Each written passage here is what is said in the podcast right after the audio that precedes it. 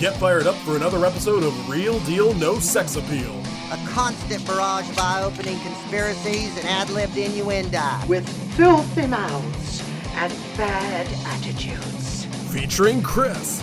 On the streets, he's known as a jackass. Also featuring Parker. Yes, there's no two ways about it. He's super white. And our special guest, Alex. No one knows what it means, but it's provocative. Entire production supervised by Bigfoot.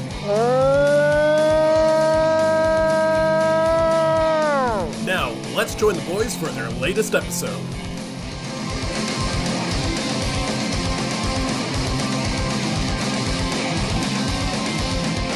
Welcome, ladies and gentlemen, to another episode of Real Deal No Sex Appeal. My name is Chris. With me, as always, is Alan Moo, and we watched. Well, I watched many things. Parker and Alex haven't watched in a while.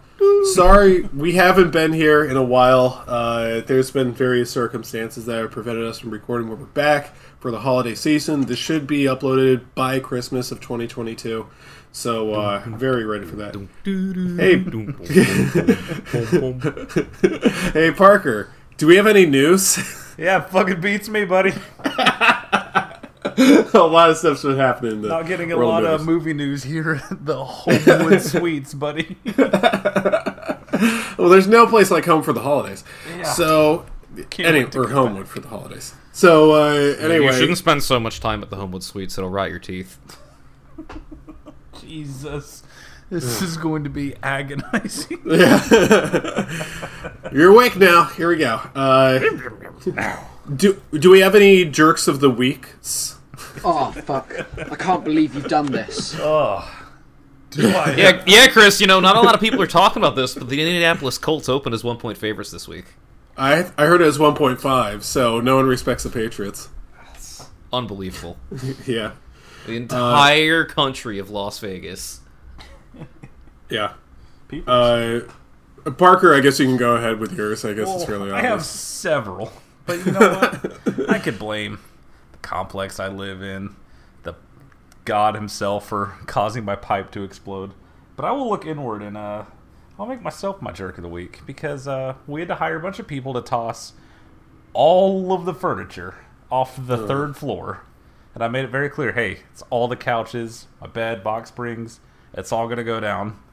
And the guy takes the job. And he shows up, and it's just like this middle aged Middle Eastern dude. I'm like, is it is it just you? He's like, oh no, my partner's coming. His partner pulls up. It's his wife. And the two of them absolutely fucking manhandle everything in like 30 minutes. And I really had to look inward on myself and think, you know what? I'm the bigot. I judged them. and this middle aged woman just grabbed a fucking 10 foot couch and hoisted it up and walked out of my apartment. So, uh, I'm the jerk. I'm Uh, a. Parker, maybe you're not hustling hard enough. Uh, correct. Also, that. So, Also, on the Uh, Everest, my hero of the week is the guy I played Halo with named Drip Skylark. I hope he's doing well wherever he is. Brought a lot of joy into my life. oh, that's good. That's good. Um, well, mine's a little bit more serious. Uh, I mentioned a few weeks ago one of my friends. I think I mentioned this. One of my friends, who was one of my movie buddies, uh, and one of my coworkers, was murdered. And uh, there was an article about him that came out today. Apparently, there's a fifty thousand dollar reward for the murder of Jason TV Cortez in uh, Los Angeles. And I was reading through the article, and uh, the last line in there is that at his uh, funeral service, he was noted by his friends and family in the eulogies for his uh, his skill as a photographer, for his uh, bright career and his uh, burgeoning future, and his skill as a gamer. And I'd just like to say, guys, when I die, please, if any article writes even a single word about me, please do not let them mention my skill as a gamer, because uh, should be the only word I let them gamer. publish. Got it. yeah. Here lies an avid gamer. please, please don't let them say that about me. Do whatever it takes. Do not let them say that about me. No. Yeah, he also uh, let me keep all of these extra video games of his in my house. You want to come look at them? Yeah. Yeah, but he said if anything ever happened to him, I could keep him. So you know, you don't have to Yeah. worry about that. An avid gamer. Or, or did it say avid gamer or skilled gamer? I don't know, something like that. But it was either way. I felt like calling up the person who wrote Avid it. is so Come much on. worse. Avid yeah, is I, avid no is skill. yeah. Right, exactly. Avid it means he used items. So You know, for someone who plays so much, you think he'd be a little bit better, but you know, yeah. Uh, actually, you know, the little uh, truth to be told here, he actually played Smash without items. I played with him all the time. He complained whenever I turned items on. So, um, miss him every day. So next joke let's I talk... will be insensitive, so we will. Thank you, I appreciate it. all right. Dangerous can of worms to open, buddy. Yeah, I shouldn't have done that. Anyway, so let's talk about what we watched recently. This is mostly going to be dominated by me because I have more free time than the others uh, due to circumstances. The first one was an assignment, and this is one that Alex assigned me, and I feel like you were maybe going to assign it to Parker, but he chose evens instead of odds, or vice versa. yeah, Uh, sometimes it'd be like that. yeah, this is Captain America, the 1990 version. now, the the interesting thing here is I'd actually heard of this. I think Parker, you've probably heard of it too. You've seen like bits and pieces of this. So we're we were both actually fairly familiar with this one, but neither one of us had seen it in full. So yeah, it's it's fair to assign this one to us. But I have a feeling I know the reason that Alex assigned this to uh, me and would have assigned it to Parker as well. Uh, well, first of all, I, I want to say that the lead actor of this movie is Ronny Cox, and if you have Ronny Cox, make sure to see a licensed medical professional. but the, that I have to every Mid-season single form on this episode, baby. It's Like we did. You got it. So, so the real reason P. here, Cox got it. yeah. So the real reason I feel that uh, Alex assigned this to me, and you can correct me if I'm wrong, but I'm going to the IMDb trivia here. It says, according to Steve James of the American Ninja series of films, while at AdventureCon 1993, he had two meetings with producers at Cannon Films in 1984, where he was given a script and concept art for a Captain America film. He said the producers asked him to play Marvel's Stan, wait, Sam Wilson slash Falcon next to Michael Dudikoff's Captain America. James was set to play the character all the way up until the Stephen Tolkin script was included. So, Look at what they took from us. right, exactly. Which way, Western man? Uh, it is so unfair because that version, the Cannon Films version, would have been a lot better than this. So, here's an interesting thing about uh, the 1990 Captain America the script is actually kind of good. Like I'm watching it and like I can kind of feel it's it's not just like the dialogue, like the dialogue, sure, whatever, but you can see like the way that it's filmed. You can almost like you've looked at a screenplay before, right? You can see like the words on the page and how they're typed. Certain words are in capital letters. You can see the way it's saying Damn, like woman, you really like your cheese. yeah, yeah, of course. they're, they're a good one. Yeah, but like, like, wa- like I'm watching it and I'm seeing some of the shots. I'm only just like, us. And I'm like, wow, this is a great script. This is a good way to like show how the movie ought to progress. This is actually kind of great, and it's Captain America's origin story, and which I only know because I watched the uh, the first Avenger that movie. Uh, so there's a lot of similarities between this and that. The biggest problem I think is actually Ronny Cox. I I don't know. I have, have I ever seen him in another? I feel like I've seen him in one other movie, which is why I make that licensed medical professional joke. But in this movie, there's something about all of him that means he can't ever play Captain America. Like I feel like he has sad eyes. I don't. I've never used that phrase before, besides describing a basset hound.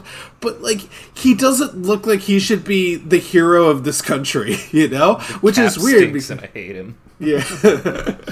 I fucking like look at his eyes and you're just like that guy's gonna be leading this movie or any movie. What are, what are you doing here? That's a terrible idea. Also, Ned Beatty's in this. He should have been Captain America over Ronny Cox. Uh, like the movie feels like it could have been a Mario Puzo movie, and then Ronny Cox is in here with his and his voice is all wrong too. It's just he there are multiple times where Captain America, who's a superhero and has superpowers, by the way, he's got he's like really strong and I think impervious to bullets. Uh, there are multiple times in this movie where he'll be riding passenger in a car and he'll say, Can you pull over? I think I'm getting sick. They'll pull over and he'll jump out and jump in the driver's seat and drive the car away. That's the only Like- thing I know about is that he carjacks Yeah. like three people in that movie. Yeah, yeah. He does this multiple times. I I can't believe this. Uh, it's really, really bad. And yet, like, you can watch this movie, and you'll be like, oh, they're if they made this with like a real film company, this might have been pretty good. Because it also looks kind of bad, like it's shot on really lousy film stock, or maybe it just wasn't preserved because for some reason no one wanted anyone to see this. Uh, but yeah, there is something. There's definitely like a core here that they could have improved on. And in fact, they did improve upon it because I actually kind of like Captain America: The First Avenger. It's not like a great movie, but it's pretty good. So uh, yeah, so much for Captain America. Thank you so much, Alex. Hey, don't blame me. Blame the dice, man. Yeah. Oh, well, the dice. Uh, the next one I watched was well, I think I got the Sasquatch space. Thank you, Parker. Absolutely. And I think I want like we we've talked about X is the best Sasquatch movie and X is a bad movie. Uh, I think the only exception to this has been uh, Wild Boy. What's it called? Wild Men. Uh, the, Yeah, Wild Men, Wild Men, Wild yeah. Yeah, Wild Boys is the TV show. Wild Men, I actually really like. I actually had a really good time with that one. It's a really good mockumentary, and if you have Tubi, not going to play an advertisement here, then you should actually check it out because it's really good. I found a very very close runner up. This is called the Sasquatch Gang. Have either of you heard of this? no, but that is that is a name right there. I I'm cannot- listening. This is it is such a tragedy that you guys have never heard of it and no one else ever heard of it either. So first of all, uh, the Sasquatch Gang was I think directed by the first assistant director on Napoleon Dynamite. And as such, it kind of feels like Napoleon Dynamite, but with like slightly younger characters. Uh, and I think they all live in Canada. I could be incorrect on this, but I don't think I am. Anyway, Parker, remember how we both watched Monster Squad? We're just like, man, if we grew up in the 80s, we might like this, but we didn't, so it sucks. This movie is like Monster Squad, but with Bigfoot. And right off the bat, that really should be enough to get you in. Uh, that combined with the Napoleon Dynamite sort of humor ma- means that this movie is actually really good. Uh, it's got who's the who's the Mac guy from the Mac and PC commercials? I already forgot his name. Justin Long. Justin, Reagan, I think. No, Justin Long. Uh, when he was born, he was long. So he uh, Just Justin we Lo- just watched Kyler Murray play. Doesn't mean we can keep doing this. Justin Long is in this as like he's. I'm pretty sure he's got a mullet. He's like a trailer trash guy. I think he might have a sword. Uh, What? He's in this. He's actually like. Every once in a while, you want to see like an actor that you know, or you're just like, oh, finally, someone I can latch on to. This whole movie is full of people that you will never see again. I think in any role, and yet you watch it, you're just like, I kind of want to watch more movies with just these people playing these characters. Uh, I, how do I describe the plot? Okay, so like, there's this uh, this little boy. I, I think again living in Canada, and he is extremely cool. He loves video games and lousy movies and looking for Bigfoot. He might be the fourth mic on the show, fifth mic if you include Bigfoot, because he's also looking for Bigfoot. Weird. it says here uh, he's already lost his audio file. hey, whoa, whoa! Let's not say things we can't take back. I'm So, uh, use the built-in mic, right? This movie is not a horror movie, so don't even try. Uh, Say it. There's say it's also not a thriller; it's a comedy. But uh, there's also a girl who really likes him. She's into him, and so you kind of follow like her so sort a of thing. fantasy. Got it. And there's this, there's this also this really fat guy who, uh, he, the, the movie, he's an unreliable narrator for his section of the movie. So the movie's kind of, it's not like Pulp Fiction, but things are told out of order. It's kind of like they're sort of layered on each other. Like I don't know why that was so funny.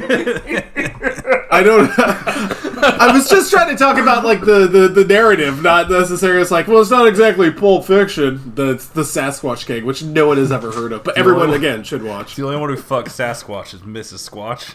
Right.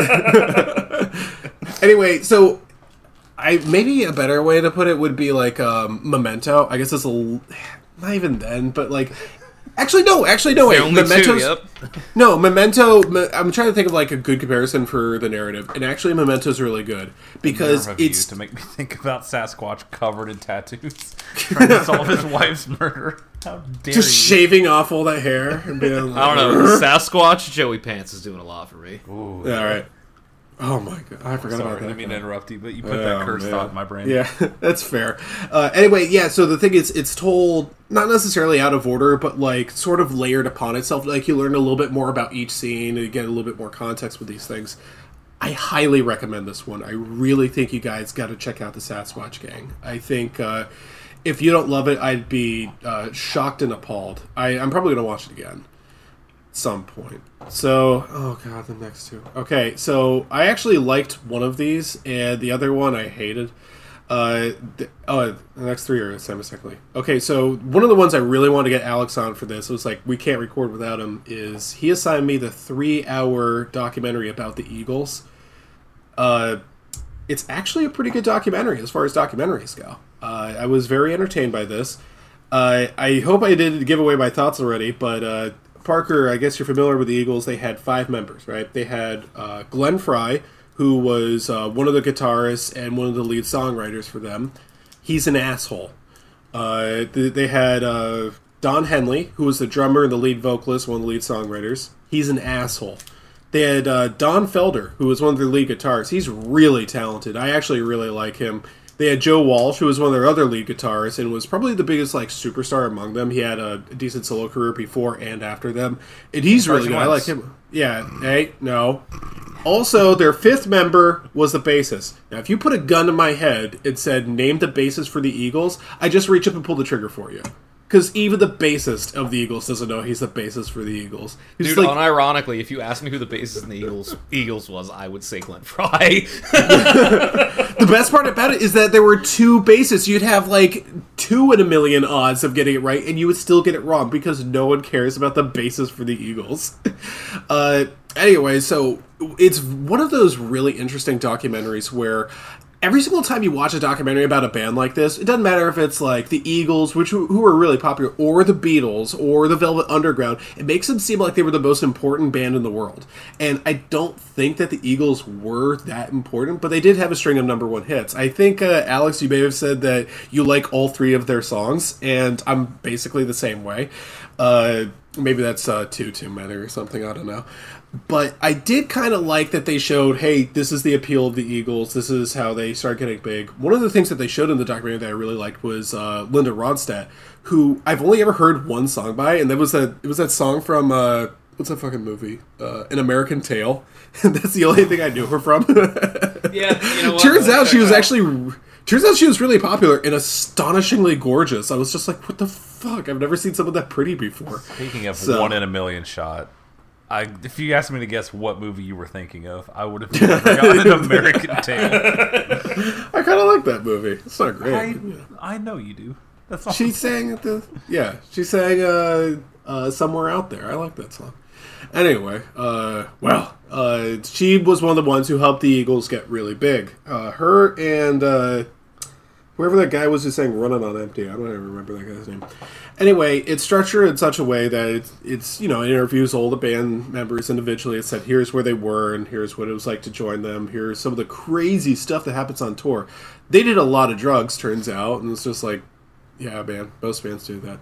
Um, it's important also to talk about the animosity between them. Like, it's not quite as bad as those two guys from. Uh, God, what was the name of their band? The ones that, That's all you have to say.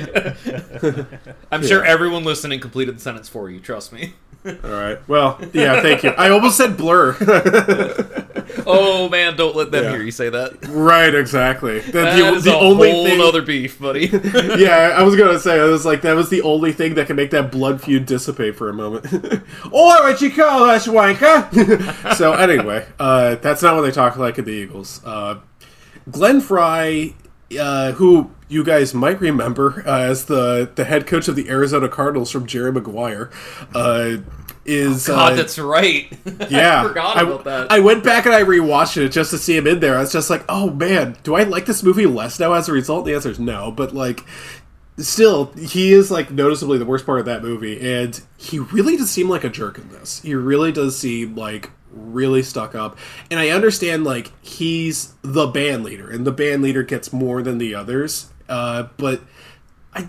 Don Felder was really talented on guitar. Like my favorite song by the Eagles is Hotel California, but I like the guitar on there. I really like like the the theme on the on the guitar, and I like the the solos, which are Joe Walsh and Don Felder. Glenn Frey doesn't do anything, and all Don Henley does is sing. And I have never ever understood the appeal of Don Henley's voice. Like everyone in the documentary keeps talking about, like, yeah, I mean, when you have Don Henley on vocals, I'm just like, yeah, man, that's like having milk in your fridge. It's it doesn't mean anything to me. It's it, it's just I don't know. I, I'm not really into his vocals. Uh, I do think that Don Henley and uh, uh, Glenn Frey are both very talented.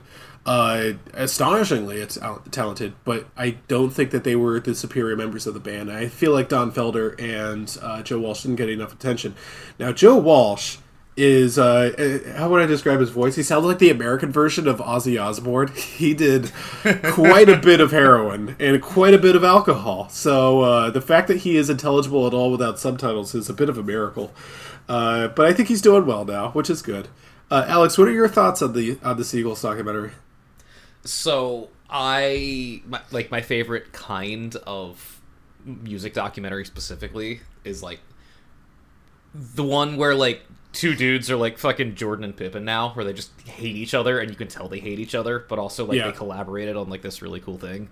Yeah. And uh, uh, I, I'm not gonna talk much about the Beatles thing later because I'm sure nobody wants to listen to that but me. But uh, um, watching that reminded me of a lot of this solely because like there's so much tension in this movie. Like you can tell that you know Don Henley and Glenn Frey do not get along over a lot of things, but you can also tell that like they kind of know that like you know they they did this really cool thing together, and that like that's like this.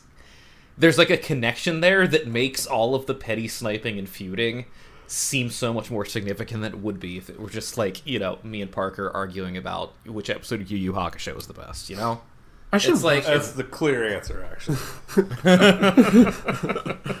Dude, I had to show that picture of like Kevin Hart as uh, one of the characters. I showed that to one of my friends who's actually seen it, and he's just like, I don't know who Botan is. I was like, I don't know who Botan is, period. So.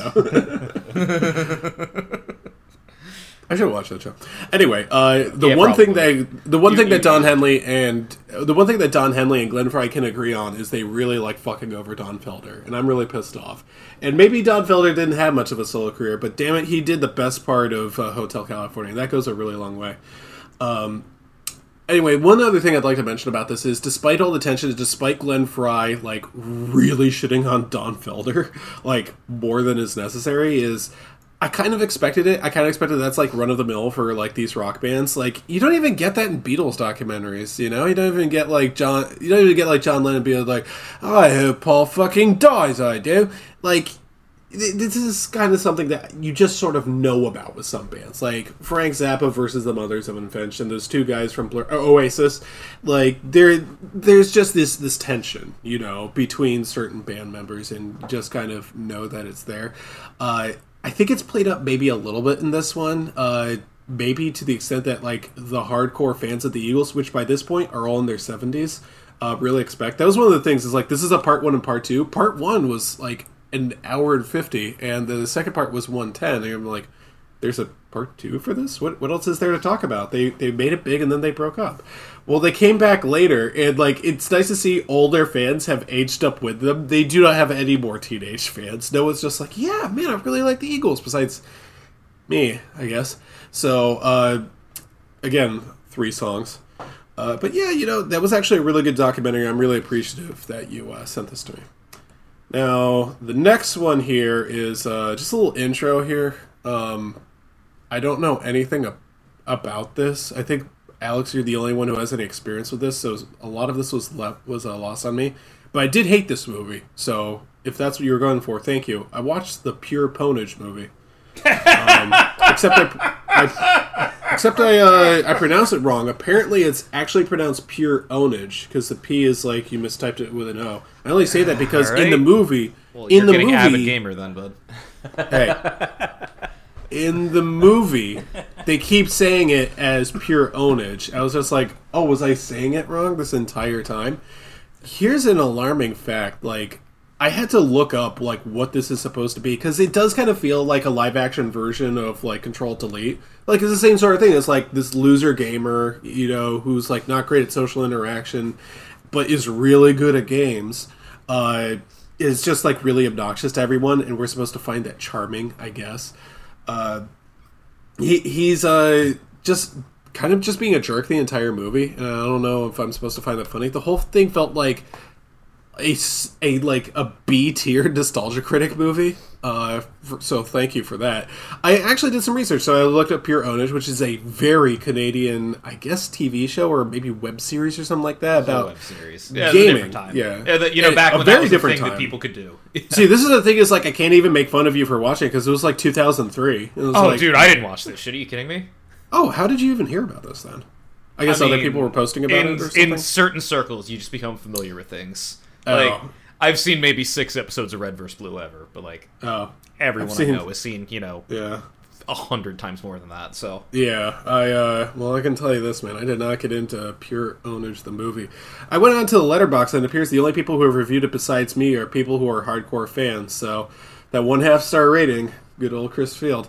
Um it's uh, I, there's really nothing to recommend here. Like he he joins a he's really likes video games. This came out in 2016. Like he, it, it feels like like I know I'm just you're, you're just like if someone's listening to this you're like what's what's the big deal about this coming out in 2016 I'm like oh, how do I put this?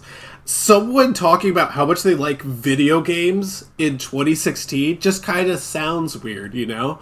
Like there's wasn't there an article that like kind of led up to Gamergate that said gamers are over if you actually read the text of the article, it made a good point. It's just like everyone's a gamer now. A gamer doesn't really mean anything. It's just like everyone's got like a phone on their game that they play. Everyone plays Angry Birds, you know.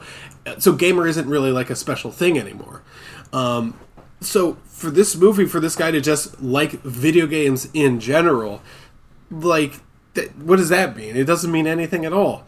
Uh, I mean, here's a joke that they make. All right. Uh, he enters a tournament for video games, uh, and the game that they're going to they're all sitting in a like a hotel lobby because that's the budget of this movie, waiting to hear the game that they're going to play. Right? He's I think he's hoping it's going to be like Counter Strike or something like that, and he says that the game that we're going to play is League of Legends, and everyone's clapping. Oh boy, we get to play this game, and he says, "Ha." lol. And the guy's like right exactly. Lol. He's like no like i'm laughing. Like we're not gonna play that. That's a team game. And i'm just sitting there looking like oh my god they're making this that guy's 40 years old Yep.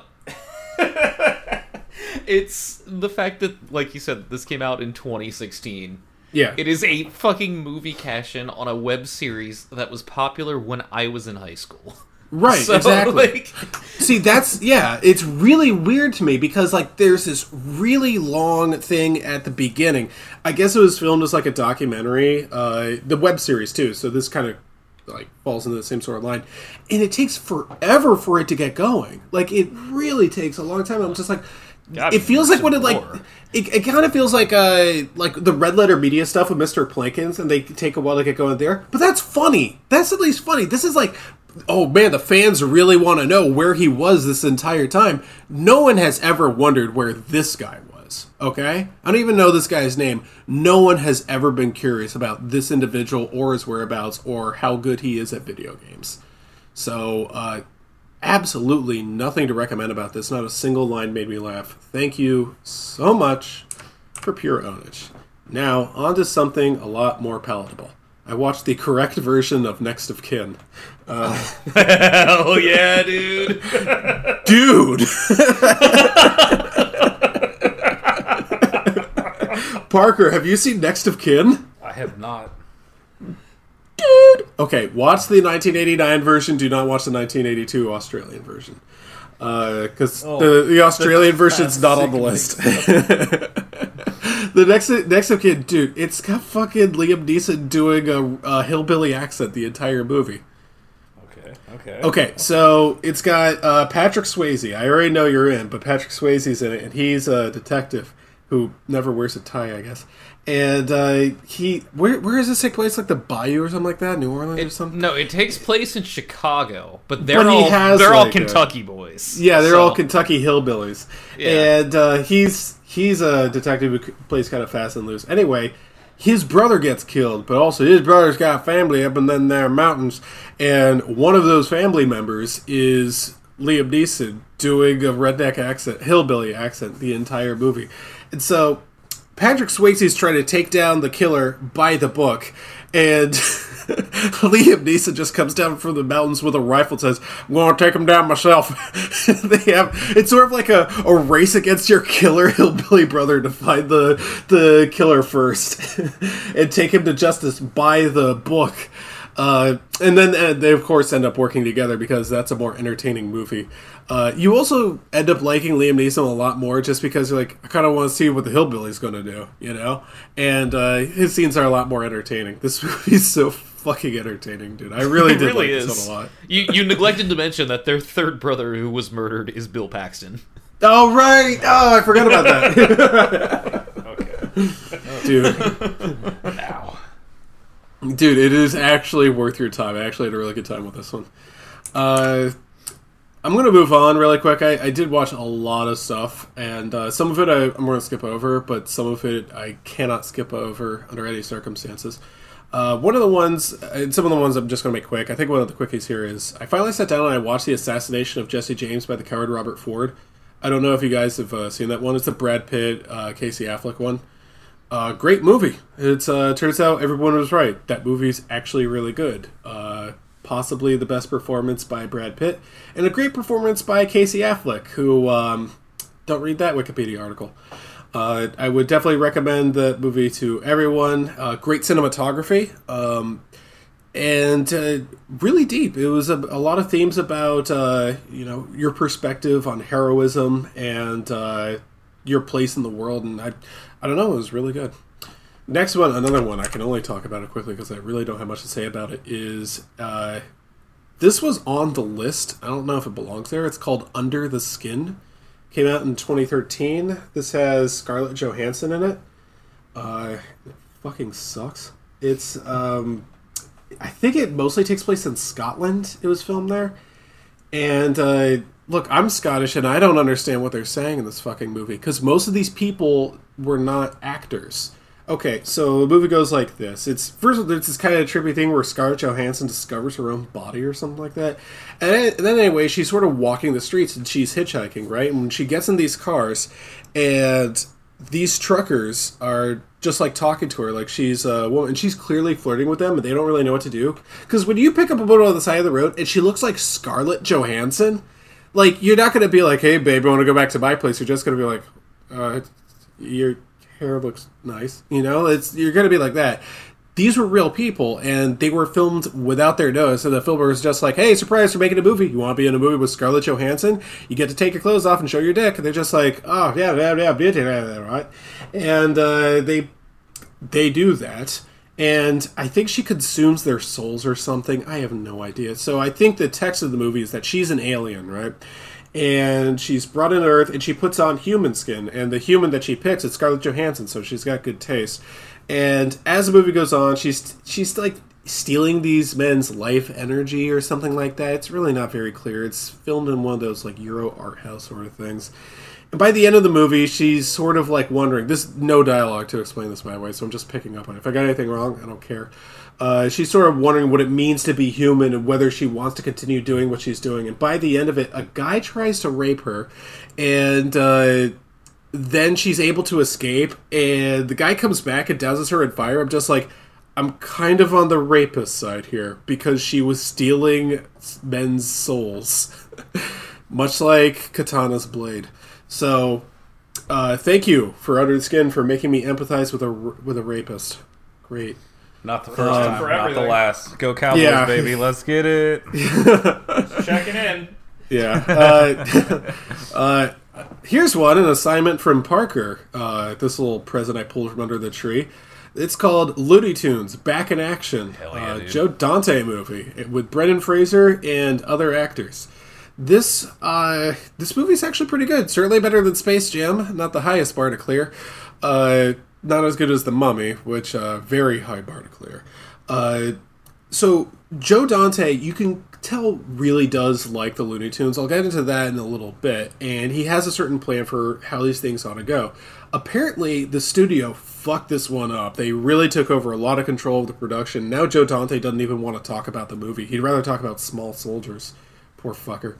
Anyway, um, there's a lot of manic energy in this movie, uh, and most of it is done well. This actually feels a lot of the jokes in this movie really work. Like fucking Yosemite Sam being like this uh, host at uh, Las Vegas, it makes sense. It, it works. Uh, Foghorn Leghorn there too. Uh, the the characters tell jokes that they ought to tell. Like this is such a better portrayal of what Bugs Bunny and Daffy Duck would be like in a live action movie. Uh, maybe the biggest problem with the movie is Steve Martin, which I say about most movies that Steve Martin's in. I do not know why he's here or what he is doing. Uh, he's just dreadful. But Brendan Fraser's actually pretty good. Uh, it's kind of sad that like he he didn't really become a big star. I guess like the Alamo thing really fucked him, not in the weight gain. But like he tells some really good jokes in here. He's just like, man, I fucking hate- wait. What does he say in the movie? What does he say? It's just like, have you ever met Brendan Fraser? I was his stunt double for two Mummy movies, and I'm just like, wait, that's actually a pretty good joke. What are we doing? I didn't know this movie had permission to be good, uh, and it turns out it is good. It's actually a lot of fun. Show it to your kids if you have them. Uh, watch it by yourself while drinking rum if you're like me. Um, thank you, Parker. I did like this one. Hell. The joke Uh, about the mummy movies isn't so funny when you realize it like ruined his career because he got so hurt on doing them. Yeah, good point. Yeah. Well, he worked really hard on those, so I appreciate the hard work and the effort. Uh, next one I didn't like at all. Uh, I watched Eden Lake. Um, I think Oh, it's I haven't uh, seen that one yet. oh, don't watch this. It's uh, Michael. Yeah, Michael Fassbender or whatever, the guy with the dick. Uh, he's, in, in this. Yeah, he is. Well, um, I guess I'll watch. Does he show Hog? yeah, no, I wish he did. Okay, Uh, not watching that. this movie is how do I put this? Remember the episode of Courage the Cowardly Dog with like that hunchback? He's like really ugly, and they sit, he sits down at the table across from Eustace, and Eustace is just making fun of how ugly he is, and the guy's only retort is, "And you, sir, are extremely bald." This movie It do is ex. that. I could. There's so many things I could say about this movie. I just want to make sure. Co-host, dickhead. Yeah, uh, the, the, the the movie. I just want to the, the one criticism I want to make sure I, I would just say about this movie over to go. This movie is extremely British, like astonishingly. Br- Oh God, you fucked up. yeah, this movie is so fucking British. It's really irritating. Okay, so the story: Michael Fassbender and his regular-looking wife go to the beach in Britain. When I say the beach, I mean it's kind of like this dirty side of a lake, which is as good as the beaches get over there. And uh, on this, on the other side of the lake are a bunch of chavs. And I don't even know if this meets the definition of chavs. These look like, I guess, British hoodlum sort of thing. This is one of the things where, like, look, not to be mean or anything, but our gangs could kick the shit out of Britain's gangs, all right? Like, you look at these guys, you're like, they're not intimidating. I could kick every single one of their asses, especially her ass. You can't have a girl in your gang. Dude, my favorite thing about every time there's a British gang portrayed in any form of media is they always look like exactly the kind of people that, like, if they jumped you, they just, like, push you around in a circle for, like, five seconds and then run away. right, exactly. Like, they would, like, kick over a trash can and call you old man and leave. You're like, oh, those damn kids. If that country had guns, I guess they'd be different, but I don't think very much different. I think maybe they'd have fewer guns. Honestly, they could use some. Like They uh, really could. we, I'm uh, trying to tell them. Yeah. we, we could uh, we could even this out a little bit if you guys need some. Just let us know. Yeah, Uh, I'm sure we uh, have plenty of excess. But Anyway, these kids are like really. It's it's kind of like uh, what's that movie I really hate? Funny Games, where they're less murderous and more kind of annoying than anything else. And you can't kill them because they're teenagers, and you're older. If you kill them, you go to jail. Whereas if they were adults, you could kill them and get away with it. Uh, anyway, they keep like being really annoying, and there's this kind of subtle but not very useful portrayal. It's like the reason that they're this violent is not because they're young. This isn't like a fuck the young people sort of movie. It's because they're poor. And like, oh, there's doing like a class sort of thing, right? It's all about class. This movie doesn't. It's not good enough to make me think about class. I'm just thinking about Britain being a shitty place to live. Uh, and I, I can understand the people who like it, but this is absolutely not for me. I, it's almost like you can't even call it like home invasion because it's, it's just not good enough to get there. Also, Parker, don't watch this with a little lady uh, dog gets killed. So, uh, yeah. Also, I don't think she'd like it because it's not good. But uh, I really didn't like this one. I thought it was a waste of time. before. Good point. Uh, Parker, I assigned you a movie called Cyber Ninja. Have you watched it yet? No, the download kept corrupting, so I have to watch it split up on YouTube. Sorry. That Uh, was I- next on the list up until. Oh. yeah, no. I watched it myself. Boy, the intro alone will be enough for you, so I won't say any more about it. I'm incredibly excited for it. Okay, next one.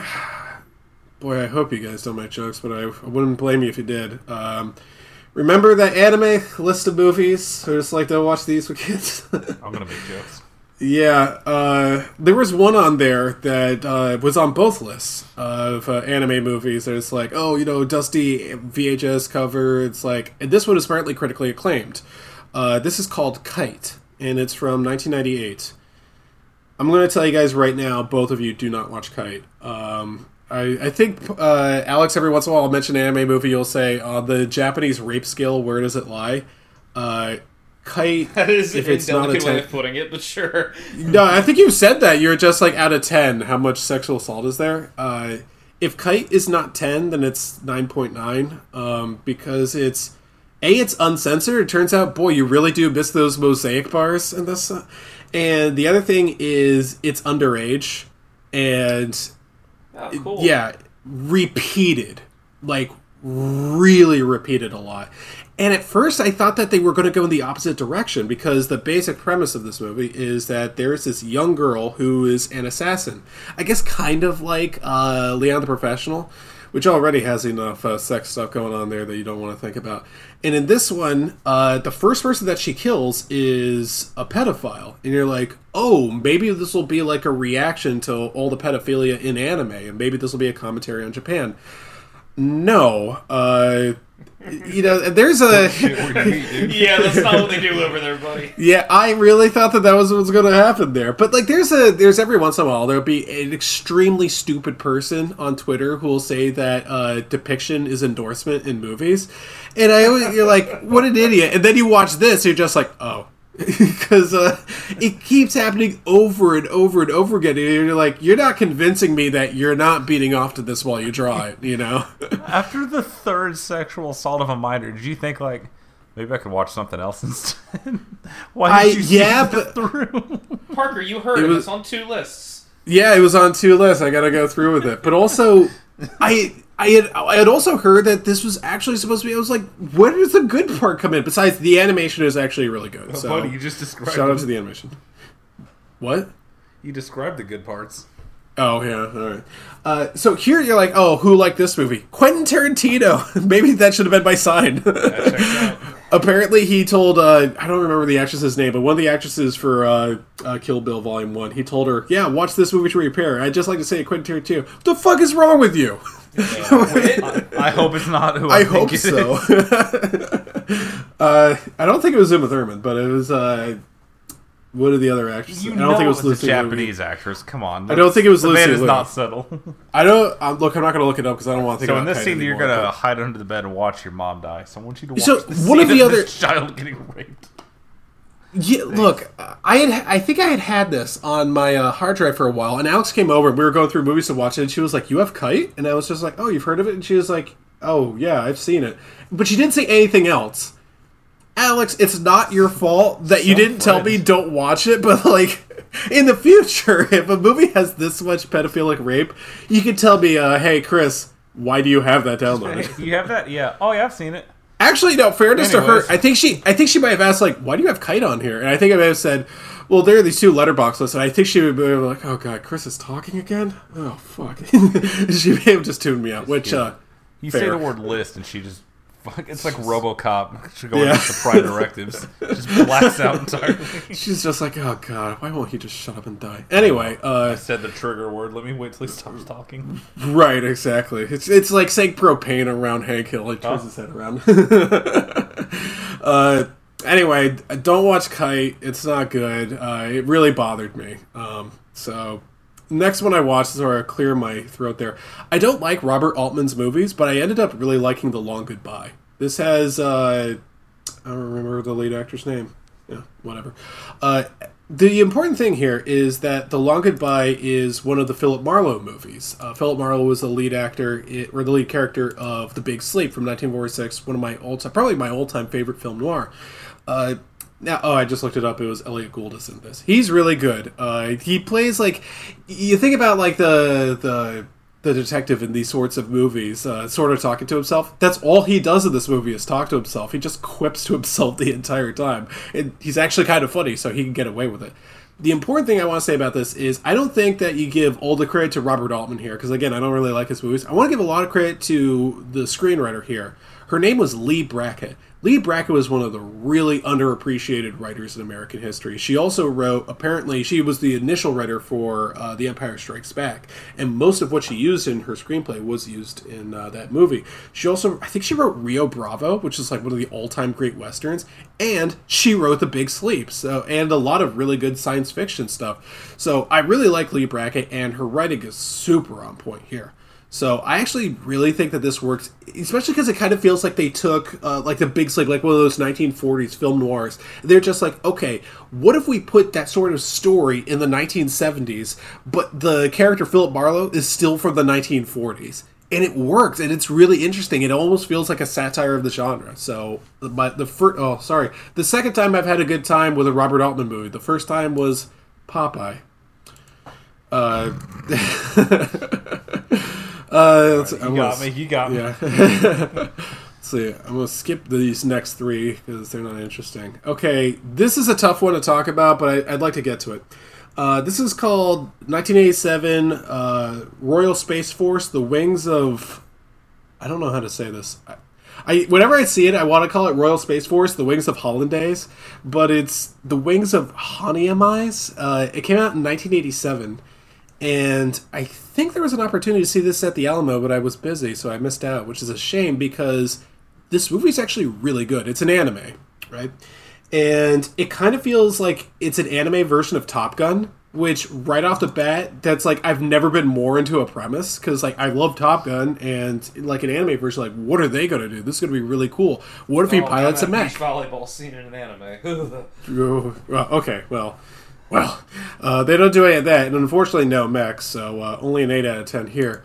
But the inch, the the first half of this movie is really good. It's there's a lot of like uh, it's more about space exploration than it is about you know fighter jets.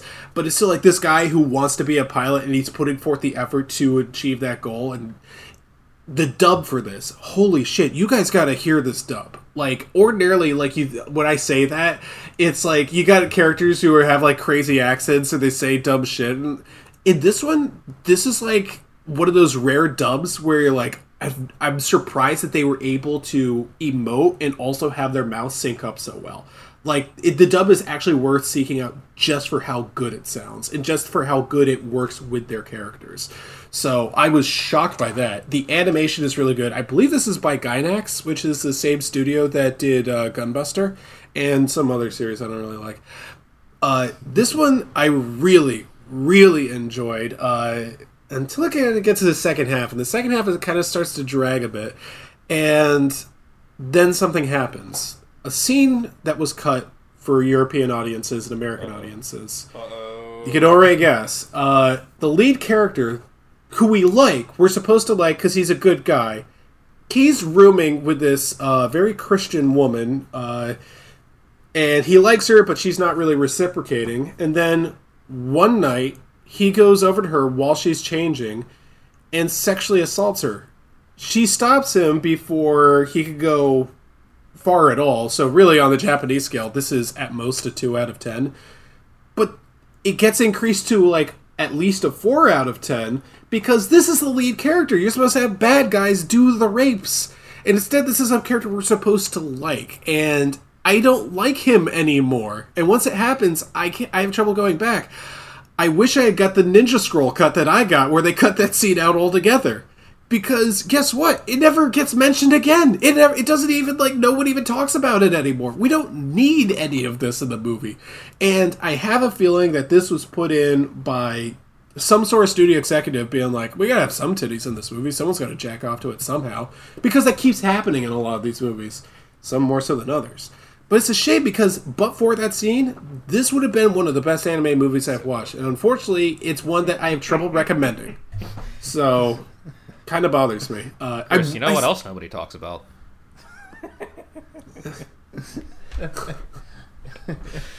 I don't even get the origin of that meme. Did you see like one person tweet about like the page? No one talks about the Patriots being good. Oh, the crazy part is, is that a little anime girl opened as a 1.5 favorite. I wish that I could just blame it on one person, buddy. Um, It has been a it- you sound like relentless assault people? on my sensibilities for over a decade. You know, I follow more Patriot stuff on Twitter than you do. I've never seen. Yeah, because you participate. Oh, I'm one of them. Not always, no, but no, I, no, no, no. Now. You know, I just think it's interesting. We only have three people nominated to the Pro Bowl, and one of them's our long snapper. So next one I watched, oh, I'm skipping that. Uh, I'm definitely. I gue- maybe I guess I'll talk about that. well, I was saving this one for February, but uh, I decided I'd just pull the trigger and watch Driving Miss Daisy now. Uh, Driving Miss Daisy is. I thought you were going to different route February. I I was just wondering, it's like, okay, how's he gonna link these together in February? No, no, no. Driving Miss Daisy, a movie with uh, J- uh, what's her name? Jessica Walter or whatever. I don't know, the old woman. Oh. And the other, the other. per- You're just jealous you didn't say it first. And uh, Morgan Freeman, obviously. And uh, here's an important thing. I, I should just insert the audio from Space Jam right now. Whoa, whoa, whoa! Wait, wait, wait! I didn't know Dan Aykroyd was in this picture. He's actually in. The, he's actually one of the best parts of this movie. No one told me Driving Miss Daisy, which I believe won Best Picture, has Dan Aykroyd in a significant part of this movie. Uh, this movie, I do not know how this won Best Picture. Uh, Okay, so I don't know if you guys know the lore behind this, but this was nominated for Best Picture the same year that Do the Right Thing by Spike Lee was nominated for the same award. And Spike Lee was just like, oh, I better not get beat up by fucking Driving Miss Daisy. Showing this this black guy has to be a driver for this old rich woman just say, see, people can get together like he didn't want that at all and of course it ended up winning and he was furious that his film got passed over and i'll i'll tell you this spike lee. Low bar to clear but yes do the right thing is a better movie than driving miss daisy. Driving miss daisy has to be up there for one of the most overrated best picture winners. I know there's a lot. I, I think green book is up there. Uh, i guess crash is the one that people usually reference.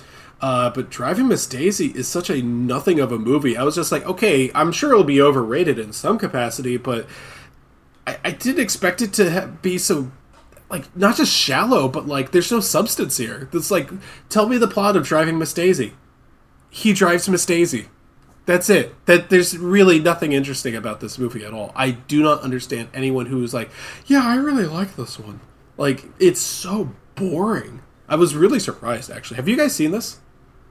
Uh, probably. Not, dude. It's not interesting no. enough for me to assign. I'm not gonna. Absolutely not. Yeah, yeah. Don't worry about it.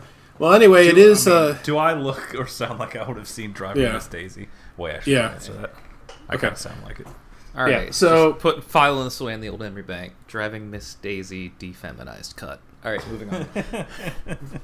dude, I, I again, I'm still thinking about the Royal Space Force Wings of Honey and May's like Ninja Scroll cut. All right, just cut out that one scene. Where is this? Okay. On a similar note, I watched The Santa Clause with uh, Tim Allen. So here's the thing. Um, at work on Slack, there are a lot of people talk about Christmas movies. I remember last year they were like, "What's your favorite Christmas movie?" And- people were talking about like I, I think whether it's like a debate that's like be, it goes beyond like is Die Hard a Christmas movie? They're like, is Tim Allen uh, guilty of murder in the Santa Clause? And they were asking me, and I was like, I don't know, I've never seen that. Like, but you're the movie guy. How have you not seen the Santa Clause? And they they were telling me I need to see the Santa Clause three. They were telling me that I need to see the Santa Clause three, and that's why I just signed off. I was like, yeah, Yeah, I'm calling it sick today. I was dead ass gonna watch all three Santa Clause movies because I've also never seen them, but I've heard three is an absolute nightmare. I'm kind of So, uh, curious now thank you because I uh, I, I forgot that there was a Santa Clause three, and then I saw the cover. It's like Jack Frost. I was like, what the fuck? By Martin Short. Oh, Yeah, no, fucking good. that I've sounds heard it is an awful. absolute nightmare. when I was uh, born. yeah. So, uh, anyway, those are elevated aesthetics. So, in the Santa Clause, Tim Allen. This is 1994. I think this was his first starring role in a movie. And he made this at the same time that he was making Home Improvement. So he had three number ones. He had the number one movie with the Santa Clause. He had the number one TV show with Home Improvement. And he had the number one book, according to the New York Times bestseller list, Never Stand Too Close to a Naked Man. Thanks, Tim. So uh, I've definitely seen this trailer before on like Disney VHSs, and I remember watching it and being like, "Who would watch this?" Like even when I was four years old, I was just like, "This looks awful," and uh, the movie is not good at all. Uh, I've met multiple people, more than one, who say that this is their favorite Christmas movie, and uh, every single time I've asked, "What is it specifically that you like about the Santa Clause?" and every single time they say, "Well, it's just got to be nostalgia." I mean, that's that's. I'm just gonna be honest with you, Chris. It's just nostalgia because that is the only possible explanation. The only thing this movie has for it is there's a lot of Christmas iconography. Uh, there's a lot of wreaths, a lot of jingle bells. Uh, there, Santa is in this movie. Uh, dude, that's about it. There's really there's no substance here. Uh, I Tim Allen didn't make me laugh once. At one point, they're walking out and they start like kind of dancing to a ZZ Top song, and I'm like, what is this? So uh, don't watch the Santa Clause. Instead, watch Triple Six Turtle Christmas. Um, Watch a Always. five-hour Yeah. documentary Always, yeah. about Yeah. ZZ Top. dude, I, Yum, yum. I hey, hey, Chris, quick question. How's your dad feel about Tim Allen? no opinion whatsoever. Uh, no, he has no opinions on uh, Tim Allen. Are you talking about like he had that? Uh, was it that network show or something where he was like fighting back against wokeness in the classroom or something? My dad doesn't watch network television, so uh, Yet. That's pretty Yeah. surprising, actually. yeah, he.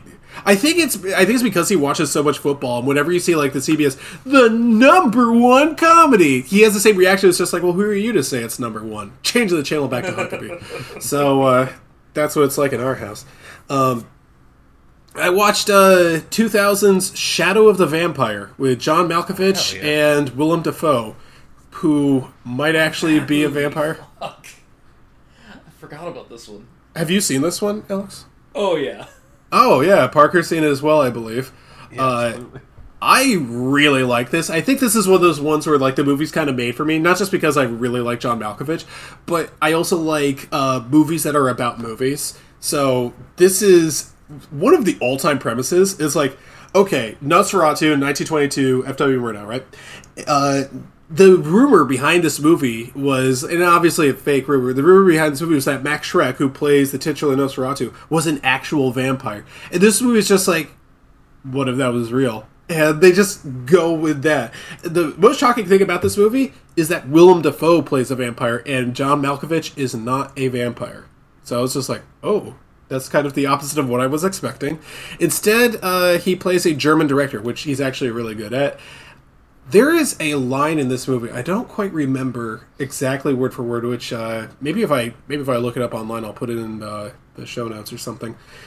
At one point, he's just quoting F.W. Murnau, which is the character he's playing, uh, talking about what movies are. He says that we are the creators of memories, but our memories will never fade. Our memories will last forever. I thought that was really beautiful. And then I looked it up, and like eight of F.W. Murnau's uh, movies are lost forever. So I guess he was kind of wrong about that. Uh, Shadow the Vampire, I think, is really good. A lot of people didn't like it. They said, "Well, it's not that scary." I was just like, "Did you miss that this is supposed to be a comedy? Did you did you miss all the funny parts of this movie? This movie's hilarious. I was laughing so having to cover up Willem Dafoe just eating his cameraman is Yeah. incredibly good. Dude, one of the funniest moments is just like a little thing that they're doing. So, like, first of all, Willem Dafoe in full Nosferatu makeup with like the nails and it, it's just going like this the entire movie. He's, it's just kind of like he's. It kind of looks like he's a Rain Man for some of this stuff. He doesn't really know what to do. He's just, "Arr, arr, arr." and at one point, uh, Malkovich has like his arm around. It's like, okay, he has some esoteric working conditions, and he, his style is very unique. And Willem Dafoe is just like, he just does like a, a little thing like that. all, folks. And you're just like, oh my god, I love this movie. I, I really do. I don't understand the people who don't like Shadow the Vampire. Uh, Alex, your opinion on this? Um, you pretty much covered it, but I've been thinking of uh, you reminding me of what my jerk of the week was supposed to be this week. Oh. when you when you talk when you talked about you know oh, what if he was a real vampire? Yeah. because uh, I'm going to a bachelor party in New Orleans in April, and uh, I was naturally, you know, I asked the the guy getting married. I'm like, so we're, we're definitely going on a ghost tour, right? He's like, yeah, yeah, yeah. I was like, yo, I, I, I got a guy. Like like when we went in 2014, we went on this ghost tour with this dude Lord Chaz. And he's like this like six six dude that wore a top hat and contacts, like had these long nails and just like leaned into you know all the schlocky bullshit. It's like yeah, it was super super hokey. Everybody will appreciate it. I was like ah, I should make sure he's still open. I looked it up, and apparently he got arrested for having like 150 counts of child porn. So uh, whoops. Big week for diddling kids on the show. Yeah. Yeah. Well, well. Uh, sorry to hear that. That guy is in fact the jerk of the week for getting arrested, not for the show. Anyway, so no, it's because he's a real vampire. It, Oh, the other that stuff too, is just yeah. you know. anyway, Shout the Vampire is really good. I highly recommend it. Um, next one I want to talk about, I finally sat down. Uh, this is based on Glitterstorm's recommendation. Uh, I believe his number two movie of all time is Master and Commander: The Far Side of the World, which uh, I Oh finally hell had. yeah! I finally had two and a half hours to sit down and put it on. Dude, this movie's actually really good. Turns out my dad was right. It really is better than the Pirates of the Caribbean movies. Uh, I really liked it. It was super realistic. Uh, Russell Crowe, the this is Russell Crowe about hundred pounds ago, uh, also about twenty years ago, is really good in this. And God, that guy was really handsome. There, there's a point in time where he was really on top of things, and then he gained about as much weight as Brendan Fraser did. So I stuck being unhinged. But uh, he's really good in this. Uh, did you know that he learned how to play violin just for this movie, just to make it more realistic? He's actually pretty good. That, that really rules. Uh, he also, yeah. So, like, the funny thing about this movie, because I also love this movie, despite mm-hmm. having not seen it in a while, but like the one massive, unignorable, glaring flaw of this mo- flaw of this movie is having you know your like hoity-toity high society British commander played by this gravelly mouthed Australian. you can just tell like back in the day would have been swabbing the poop deck one million percent. Oh yeah, that it, is. it, it, it like I I love Russell Crowe. I, I think he has a lot of versatility. His voice is not part of it.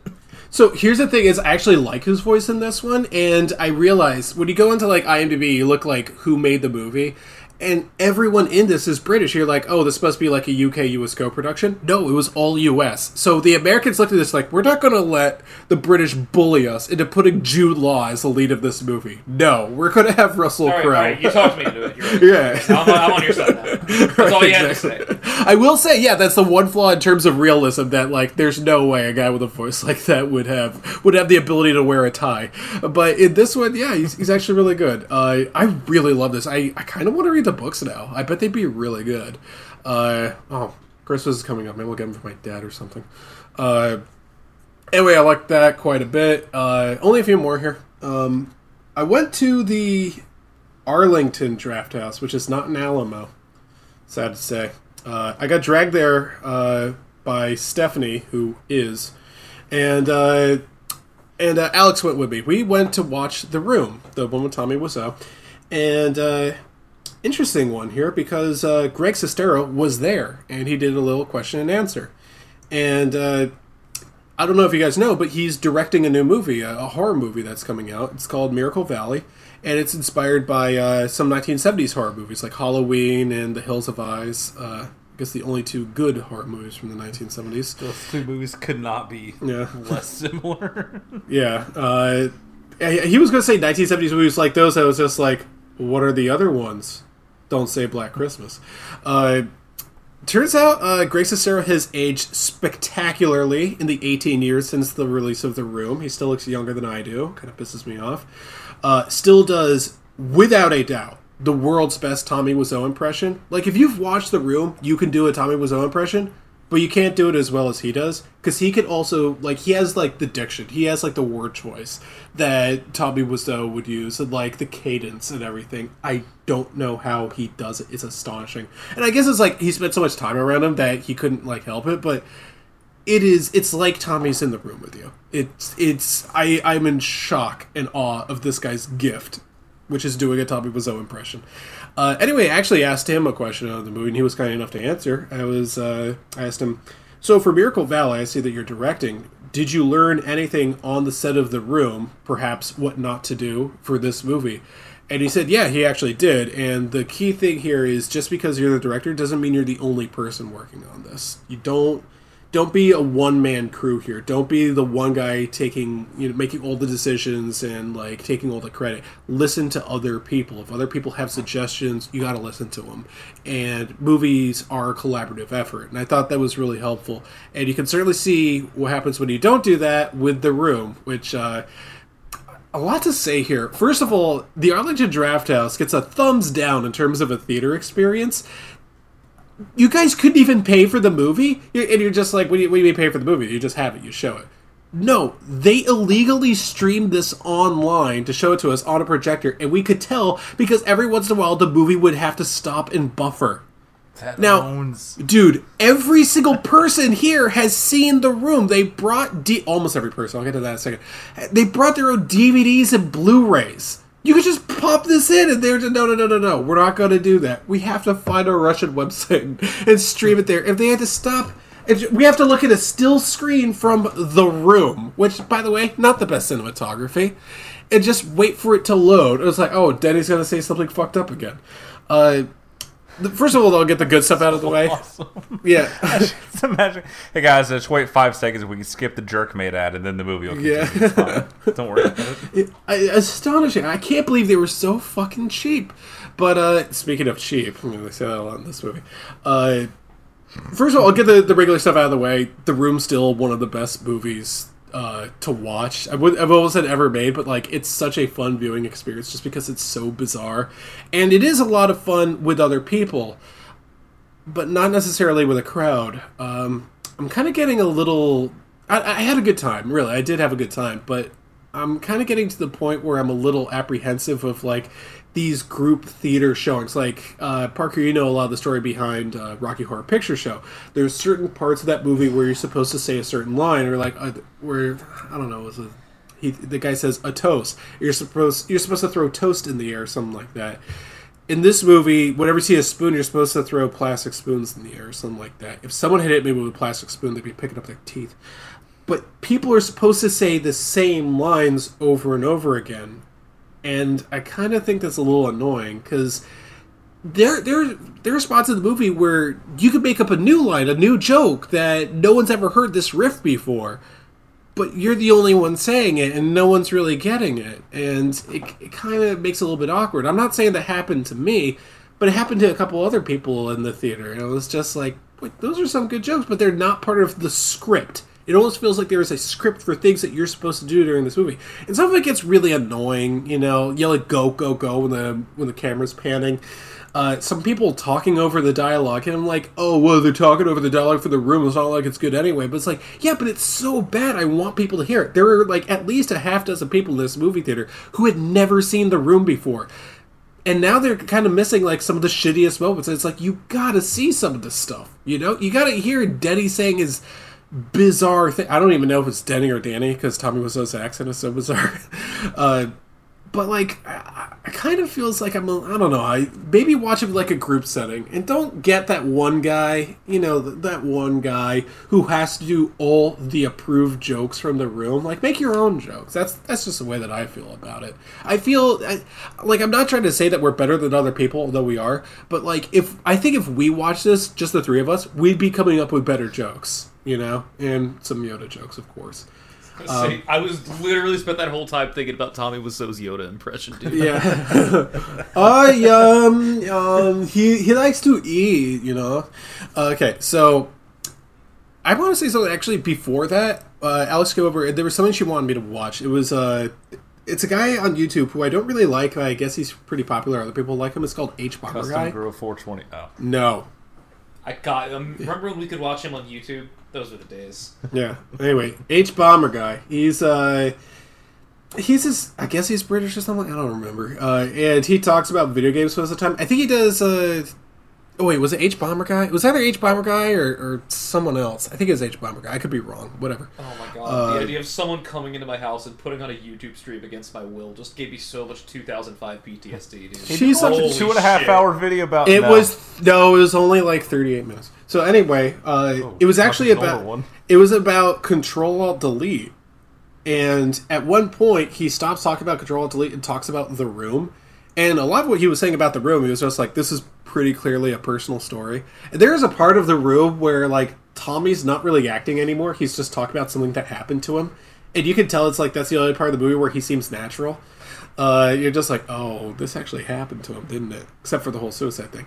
So the reason I bring up the Control Alt Delete stuff is one, I remember Control Alt Delete. I, I had a topic on Lulag, so in this topic, I comment on every single Control Delete comic, which I quickly abandoned. That's actually where I got my first uh, death threat. I think I mentioned that before.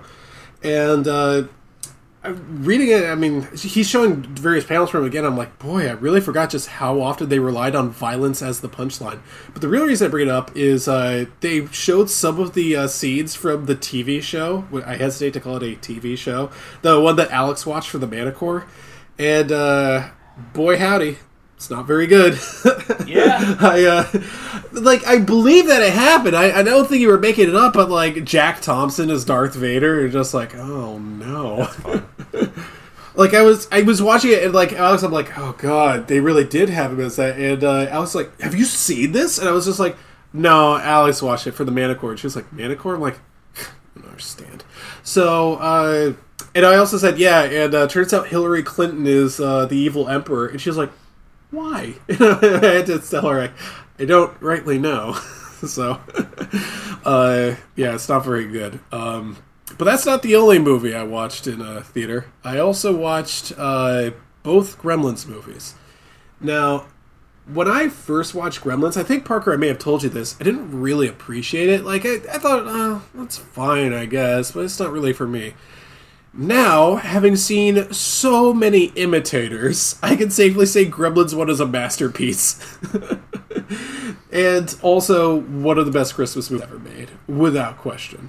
Uh, it's it, this really was a lot of fun. Uh, just the beginning where he's playing like Darlene Love's uh, Christmas baby please come home. It really sets the mood. Uh, it's very very funny. Uh, there is strangely enough like the one scene i have a criticism for is uh, at one point the gremlins are gathering outside of uh, that old woman's house and they're and they're like caroling or something and you're just like they wouldn't know what carolers are so it doesn't make any sense but then that's like you're thinking too much about it uh, my sister had the ideal reaction that i wanted her to have watching this in a theater going back and forth between like uh, jumping in horror and laughing hysterically. Part of it was at the awkwardness. Uh, Parker, you still with me? You're kind of been quiet. Absolutely. Just making sure. I'm listening. Yeah. Oh, all right. Well, uh, I do love Gremlins a lot. yeah. Uh, so there's a line in there. Phoebe Cates says uh, she doesn't like Christmas, and it's before that awkward thing where she's talking about how her father gets stuck in the chimney and died, and the corpse was rotting, and that's how they discovered his body. My sister watched that, and she was like, "Why is that in this movie?" Apparently, Joe Dante. It was real unsettling when I was a kid, dude. Trust Yeah, me. yeah. So apparently, Joe Dante fought for that scene in the movie. Like Steven Spielberg wanted uh, him to cut it, but Joe Dante was just like, no, no, no. It kind of represents the entire movie, where it's like awkwardly funny and also horrific. And I was like, okay, that makes sense. Keep it in there. And it, it would be parodied later in the sequel, which I'll get to in a second. Uh, but my sister was it's Phoebe Cates. They're walking home from like the bar where she works, and she's like, "Well, some people are opening up their presents, other people are opening up their wrists." And my sister said audibly for everyone in the Alamo Draft House to hear her, "What the fuck?" uh, the Gremlins are more scary, more so for like pop scares than anything else, as far as I can tell. There's really not a lot of blood or gore in, or anything in this. They send that woman flying. I have it's this is one of my favorite special effects because that woman gets it, the most fatal yeeting I've ever seen ever. It is like like you you don't like this one. She's really awful, you know. She she probably wants to kill this dog. You're like, oh, what could be worse than that? Uh, she flies fifty yards. Okay, it is astonishing just how far this woman is able to get air, and I guess she died, but like you don't really care because like she's a bad guy. Uh, I did like that she named her cats after various forms of currency. Her her call one of her cats drachma was actually kind of funny. I actually thought it was kind of a cute romance between the lead actor and the lead actress. I thought that was actually kind of nice. Uh, I don't know if this has a Christmas message besides uh, "Buy American," but uh, this really works as a Christmas movie, uh, and I'm, I'm surprised this is probably in my top ten Christmas movies. Uh, Parker, if you'd like to talk about it. In Gremlins 2, when they call back to the her dad dying, isn't it Lincoln's birthday or something? Yeah, she's She dude. tries to warn They're talking about Lincoln's birthday, and she's just like, "My father got a stovepipe hat," and the the guy actually takes her by the shoulder, and it's just like, "Okay, we actually have to go." It just cuts off the scene. If you look really closely, which I was able to do because like the the theater screen is about as big as a house, you can tell he breaks and he he starts smiling in there because he's laughing too hard at that scene. Uh, also, Dick Smith in the background just looking around like. Also, yeah, it's incredibly good that Dick Smith dies in the first one. He just shows up in the second one, like, "Wow, this is crazy." Yeah, They just they're just like, oh, you know, after Dick the accident, you'd be like, oh, you mean when he got run over? but survived, Think about all the different gremlins. The Brainiac gremlin. Dude. So here's the thing about Gremlins 2. Uh, Alex, have you seen either Gremlins movie? I've seen the first one. I've never seen the second one. Oh my god, I should have invited you. Gremlins 2 really feels to me like a movie that ought to be watched in the theater. Uh, because there's a fourth wall break that if you're in the theater, they, they changed it for the broadcast TV versions. On the broadcast TV version, uh, the gremlins go inside the TV and they change the channels to different things and they have to and they get John Wayne to uh, to stop the gremlins from messing around with your TV. And they obviously had to get a John Wayne impersonator because he was uh, long since dead by 1990. But for the theatrical version, they got Hulk Hogan. Because they go into the projection booth and they're messing around with like the picture and everything. They're doing shadow puppets. One of the shadow puppets is Abraham Lincoln, by the way. It's a really good Abe Lincoln shadow puppet. And they actually show like the, the theater manager goes into your theater and it's like, and they go, Excuse me, Mr. Hogan, we have gremlins up in the projection booth. Can you do anything about them? He's just, Gremlins? During my movie? He's just at this guy he's like, If they want to contend with the Hulkster and the largest arms of the world, then you can just forget about it, brother. Sorry, folks, won't happen again. Back to the movie, and you're just like, boy, we are in good hands, aren't we? Uh, it is Gremlins so 2 stopping dead to have Hulk Hogan in character threaten to fight Gremlins. It's so fucking it's so fucking funny. So, I, as much as I had Gremlins, Gremlins Two is objectively better in basically every single way. The one problem here is. You kind, it kind of feels like they really should be watched back to back because of the direct parody of that line about how her father died. Um, also, this one, she's like, "Oh, my uncle died because on fucking Lincoln's birthday, and I hate Lincoln's birthday as a result." It's so funny, but like this one is like it's a lot crazier. Like they got the PG thirteen rating, so they were able to go all out. There's a the movie actually begins with a Bugs Bunny Daffy Duck short. Uh, there is a parody of Donald Trump in this called Daniel Clamp. It's not exactly subtle, but it's also very easily the nicest portrayal of Donald Trump that anyone has ever done. He's actually kind of a, an alright dude in this. Uh, we gotta talk all the different. Oh yeah, before we talk about the Gremlins, Christopher Lee in this movie is so fucking funny. Christopher Lee wants diseases because he's doing all these experiments on them, and every single time he just talks about how much he wants these diseases. It's so funny. All the all the different um, Gremlins are a lot of fun, but here's the real reason I had such a good time watching this. Now, I wanted to take my sister to see this specifically because she needs to see the Hulk Hogan thing on a big screen, right? I forgot about something else. Okay, so bit of a backstory here. My sister really likes Phantom of the Opera. I, I don't get it. Like, I've never actually watched Phantom of the Opera, but hey, she likes it. And she's actually asked me, okay, you take me to see classic movies at the Alamo. If they ever show the Gerard Butler version of Phantom of the Opera, like you, you'd let me know, right? Yeah, and I know. It's I, obviously you'd be there too. And I was just like, and I, I didn't want to tell her. Yeah, they usually try to show good movies, but uh, I was like, yeah, I'll let you know. And the likelihood is not very strong that they would ever show the Gerard Butler Phantom of the Opera, but like, you know, it's a possibility. Anyway, so set that aside. My sister really likes Phantom the Opera, and always wanted to see it on the big screen. She also works at a biotech lab. So, you know, beakers, graduated cylinders, chemicals, COVID 19, all that stuff. Um, there is a scene in this movie where the gremlins break into the science lab and they they find this one beaker that has labeled on it acid do not throw in face and they look at it and they throw it in one of the other gremlins faces which obviously we're all laughing. And then that gremlin with his acid burn face puts on the phantom of the opera mask.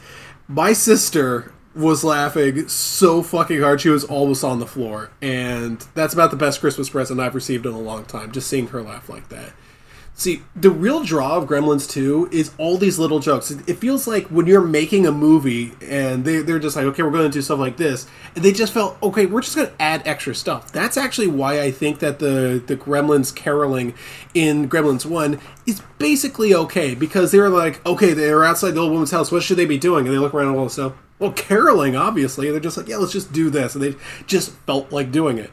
And the same thing happens constantly with uh, Gremlins 2. All these voiceovers for like the the the building that they're in.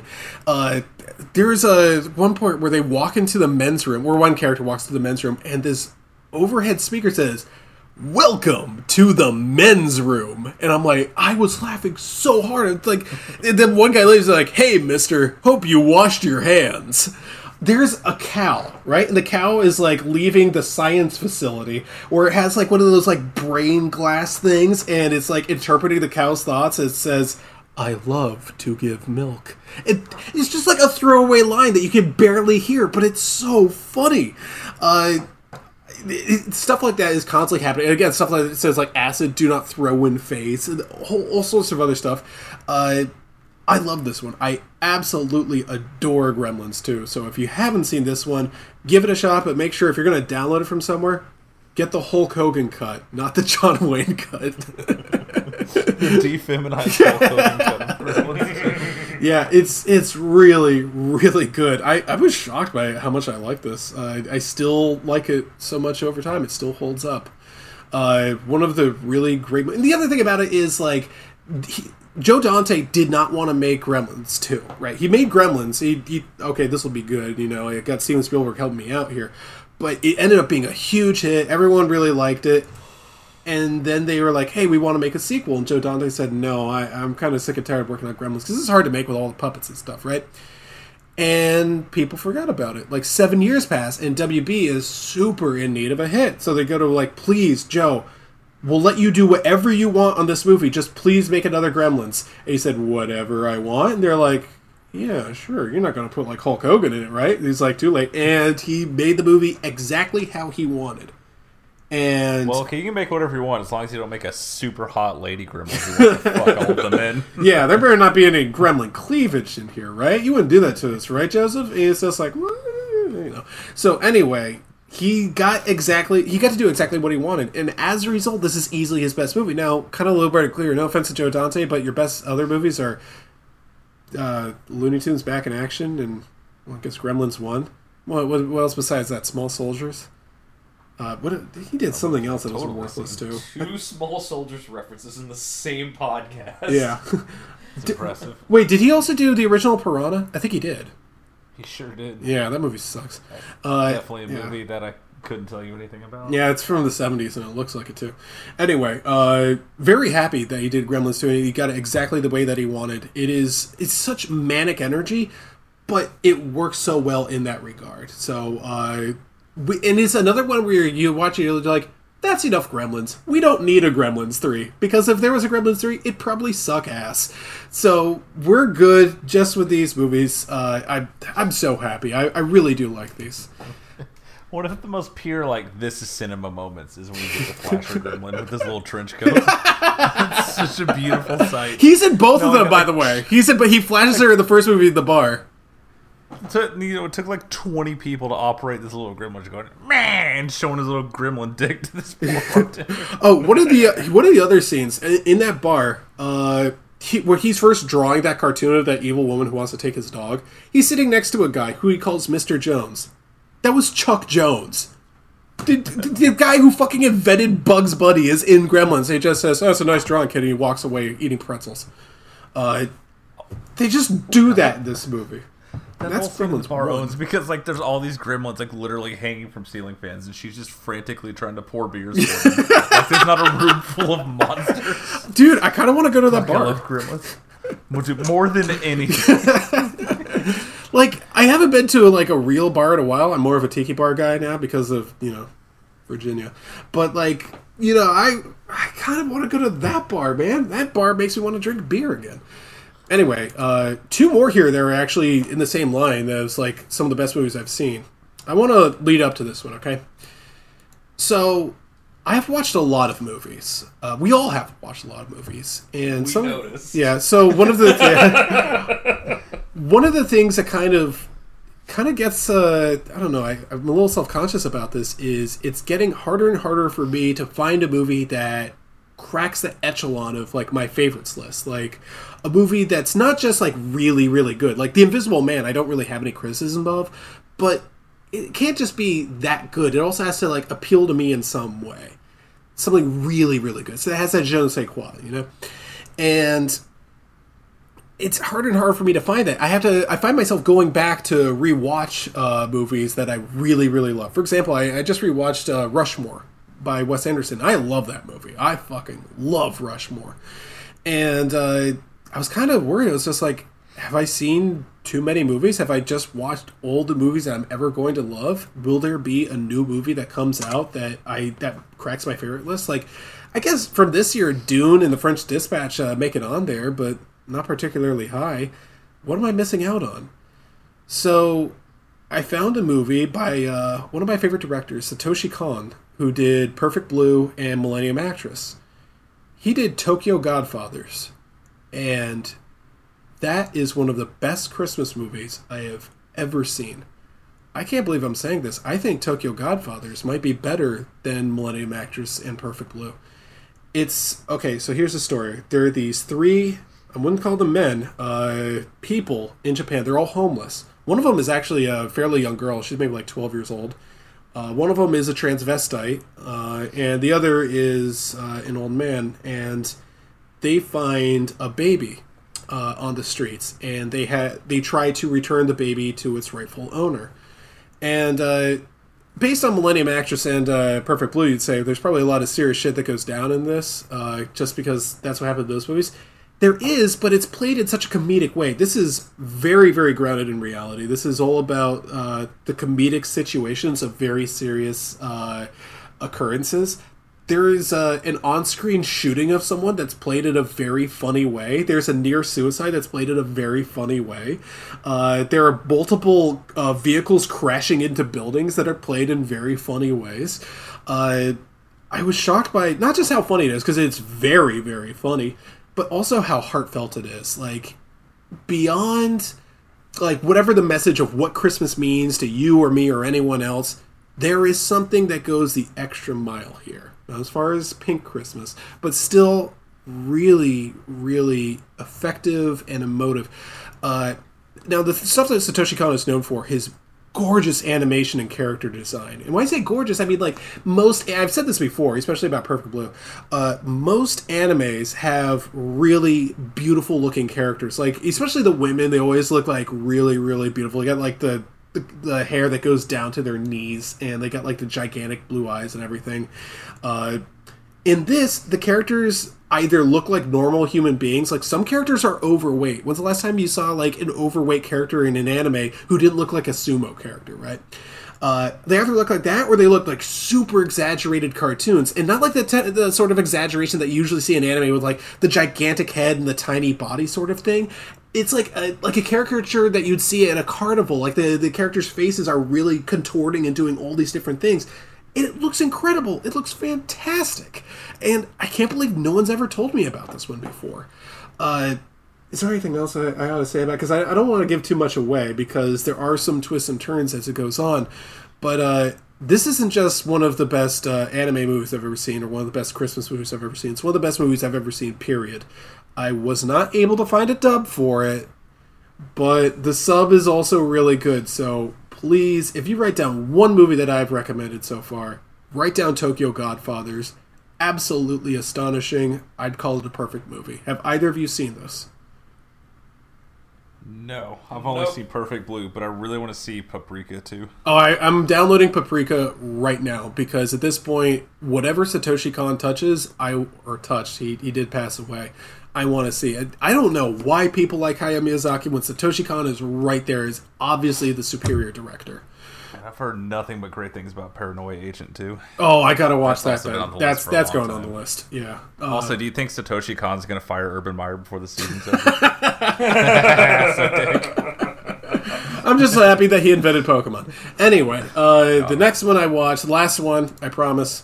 Uh, I a while ago when Michelle came over, I watched The Life Aquatic with Steve Zissou with her, but we weren't really paying attention very well. So I, at some point, I think I just turned it off, and I was just like, that doesn't count as me watching. I need to revisit this and give it the attention it deserves. I'm glad I finally did because Life Aquatic with Steve Zissou is a really good movie, and I'm really happy that I watched it. A lot of people say it's his most interesting visually. Uh, I can see that. It's probably accurate. Uh, I think this is where you really get to see a lot of his like the, the way that he he builds the scenes visually, where it's like that stead, that's that right on uh, sort of motion where you're looking directly at the character, that you see like a cutaway of the ship and everything that you would see later on in Grand Budapest Hotel. Uh, in this one, it's uh, you see the cutaway of the ship, which I would say is more visually interesting. Uh, as far as the characters go, they're a lot more, I'd say, borderline cartoonish in this one than they were in his previous movie, Rushmore, uh, which is probably a good thing because it works a little bit better for the characters if uh, everyone is about as ridiculous as a Wes Anderson sort of movie. This is this feels a lot more Wes Anderson-ish than Rushmore, which I, I still think the Rushmore is a superior movie, but this one works so well at establishing his style. It uses uh, Henry Selick's uh, animation, that claymation sort of stuff for the fishes. So you're just like, I'm so happy he would just do that instead of showing a real shark. That's so much more interesting than showing a real shark. Uh, I like that they wear those silly red hats. I like that they all have guns for some reason. Uh, I will say that uh, Steve Zissou is. Uh, this is another one where it's like uh, depiction is not endorsement. Uh, Steve Zissou is a homophobe in this movie and repeatedly says homophobic things. And you're not agreeing with him every single time he says it. You're just like, come on, dude, don't be a jerk. You know? And I think he even gets punched in the face for it. And that's like, actions have consequences. And he, he's still like, he's not a bad person. Kind of like in Rushmore, good people can say and do bad things. People are complex. And I like that the movie really illustrates that. And there's one line that really stuck with me. Uh, I think he has uh, Willem Dafoe's son uh, with him, and he says, uh, "No, no, no. Actually, it's it's uh, before that. He's talking to Cate Blanchett, and she says, uh, "In 12 years, he'll be 11 and a half years old." And he responds, "That was my favorite age." And that says so much about this movie. And I, I there are so many other lines in there. They're like little cutaway lines. They're like kind of serious that might be a little bit funny, but if you think about them, they really have a lot of deep meaning. So I was happy I got to see it. Uh, Alex, have you seen this one? I sure have. And uh, you're someone that's talked a lot on the show before about, you know, when you first got into movies like in college and Mhm. like, you know, watched everything on, you know, like a small laptop screen and stuff. Oh, yeah. This is a movie where like I could tell you almost nothing about the plot because I haven't seen it since then, Mhm. but I can tell you exactly when I watched this, where I watched this, and exactly what everything looked like because you're right, it's extremely memorable. Yeah. Like like I could probably draw that entire fucking boat from memory, and I haven't seen this since 2007. Yeah. So like I, it's, I, I, I mean I, I love Wes Anderson almost as much, if not as much as you do. So like I get it. Trust me, we're on the same page. here. Yeah, I I was trying to get through a lot of his movies. Uh, I was trying to revisit Fantastic Mr. Fox. I was like, is that still actually my favorite Wes Anderson? Is there something wrong with me? So I'm going to be getting onto that one soon. But at some point, I really need to get onto Moonrise Kingdom because I'm still putting that off, and everyone keeps telling me that's one of his best. But then again, one of Wes Anderson's best just means one of his filmography. I I haven't seen a Wes Anderson movie yet that I don't like. I have been warned about the Darjeeling Limited. Um, I've heard, I've heard it's uh, not that good, but I'll probably give it a chance at some point. Um, I, I've just I've just heard better things about Moonrise Kingdom.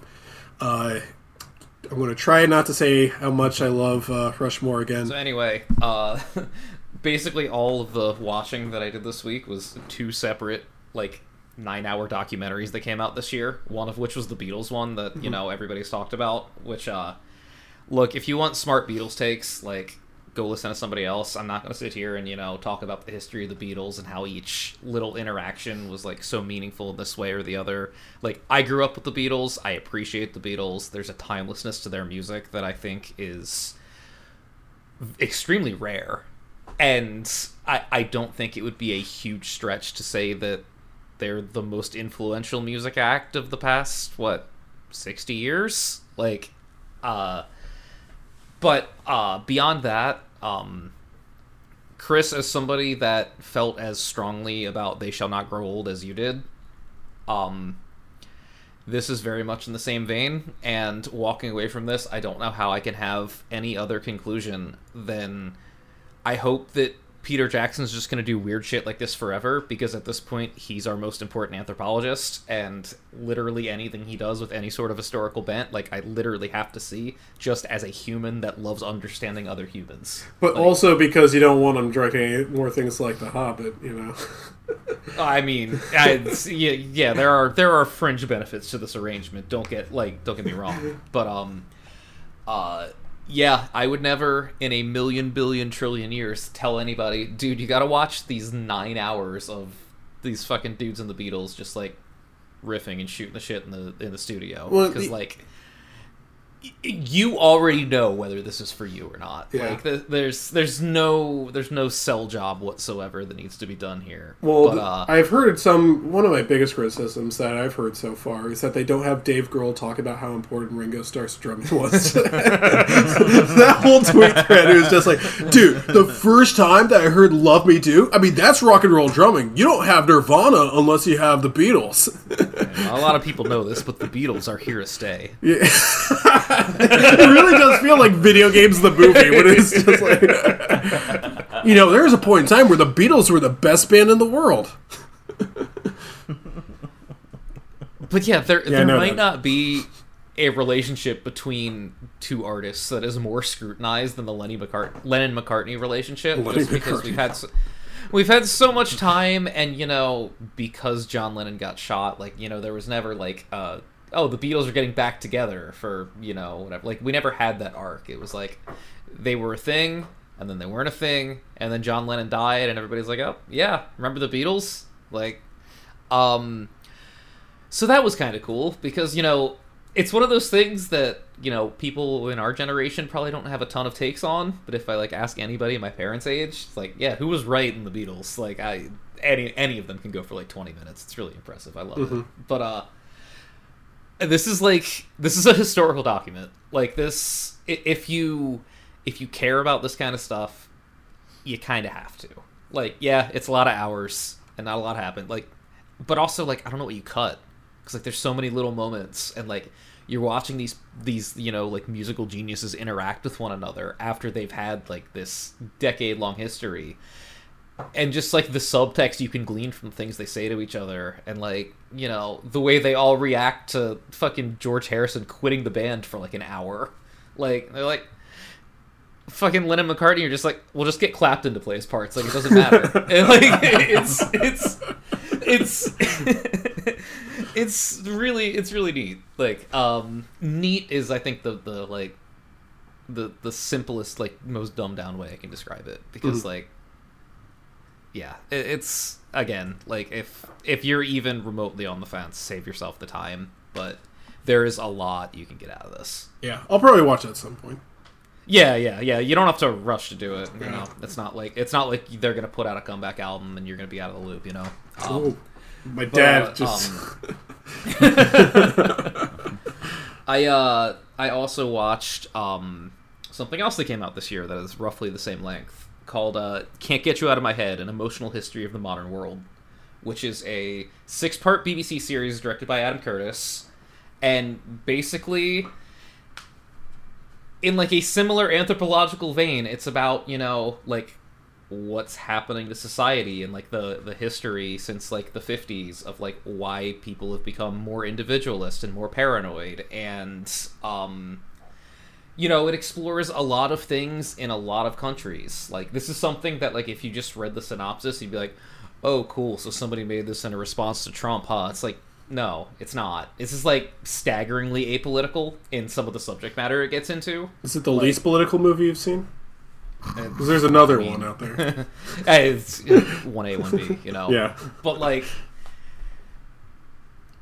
I feel like this is the kind of movie that, I mean, calling it a movie, it's miniseries movie, Right, whatever. yeah, It's yeah. clearly it's clearly meant to be like one long thing, and it's it's as much of a movie as The Last Dance is a movie. You know what I mean? Mhm. Like, um, but uh, just really interesting and i feel like if you're somebody who is ideological ideologically partisan in any way the parts that deal with what you specifically believe will annoy you and all of the rest you'll go like oh yeah that's true you know because it's so it's so staggeringly like pie in the sky neutral on you know things like the black panthers. Like it's not there's no there's there, you know, the point that they're trying to make is about like society writ large and like why people are you know becoming more immersed in conspiracy theory why people uh like like what isolation has done to people the ways that like that kind of stuff has been weaponized against you.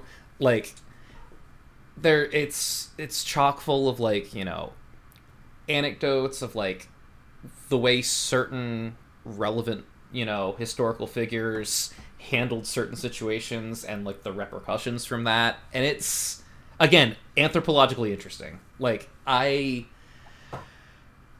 i don't know how much i learned from this as somebody that is like fairly knowledgeable but like it's put together in like a very very like concise is the wrong word for a nine hour documentary but like everything is like they don't hang on anything too long. It's narrated in the way that you would think like something like planet earth would be narrated where it's like there's stuff happening and here's this nice calm soothingly voiced british man to tell you what's going on and that's kind of it. Like the imagery is great. Fantastic soundtrack. Like they managed to find like I, it's I can't believe on this show of all shows I'm complimenting someone's needle drops, but like it's everything fits. Like Considering some of the needle drops we've heard, you know. Yeah, yeah, exactly. But um, this um, I don't know if it's getting like a release in the states or not, but because it hasn't happened yet, all of it's on YouTube. So um, if this is something that's like curious to you, it's broken up into six chunks. They're like an hour, hour twenty ish mm-hmm. each. Like, I would give it a shot. Like it's, I don't know, it's cool learning about people. I can't help myself, Yeah. especially, especially since we spent the past two years like with less social contact than like at any other point in human history. Like it's, Yeah, God bless. yeah. I don't know if that was the message of the documentary. I, so like that, that- I think that like in a lot of ways, like yes, it in the literal sense it does have a message, but the message kind of doesn't matter. Mhm. I mean, not that it like doesn't matter, doesn't matter, but Mhm. like it, it's it's important to like be introspective, not just with yourself, but like with society in general, Yeah. which is something that most of us are really bad at, and just getting your your gears turning on that thought process for like an eight hour window is I, I find to be really rewarding. But anyway. Parker, what did you watch? Hey man, that sounds really rewarding. Uh, you assigned to me a movie about CGI squirrels stealing nuts. Oh, I don't know if you fucking remember doing that. uh, it could have been anybody. Yeah, but it, but it was you specifically. Yeah, but it could have been anybody. so it was over the hedge, is right? I remember seeing that. Oh, yeah, I've seen that too. It's fine. so, so here's the thing about the nut job, and uh, what happens a lot when I get assigned kids movies. It was later at night, and I'm like, look, I'm not going to watch this movie in one sitting, because I want. I'm going to actually watch it. I'm not just going to put it on and not look at the screen. But I'm gonna break this up into chunks. Like I will be goddamn. Oh yeah, yeah. So I put it on. I was like, all right, you know what? I'm gonna try and get about halfway through it, f- finish it in the morning.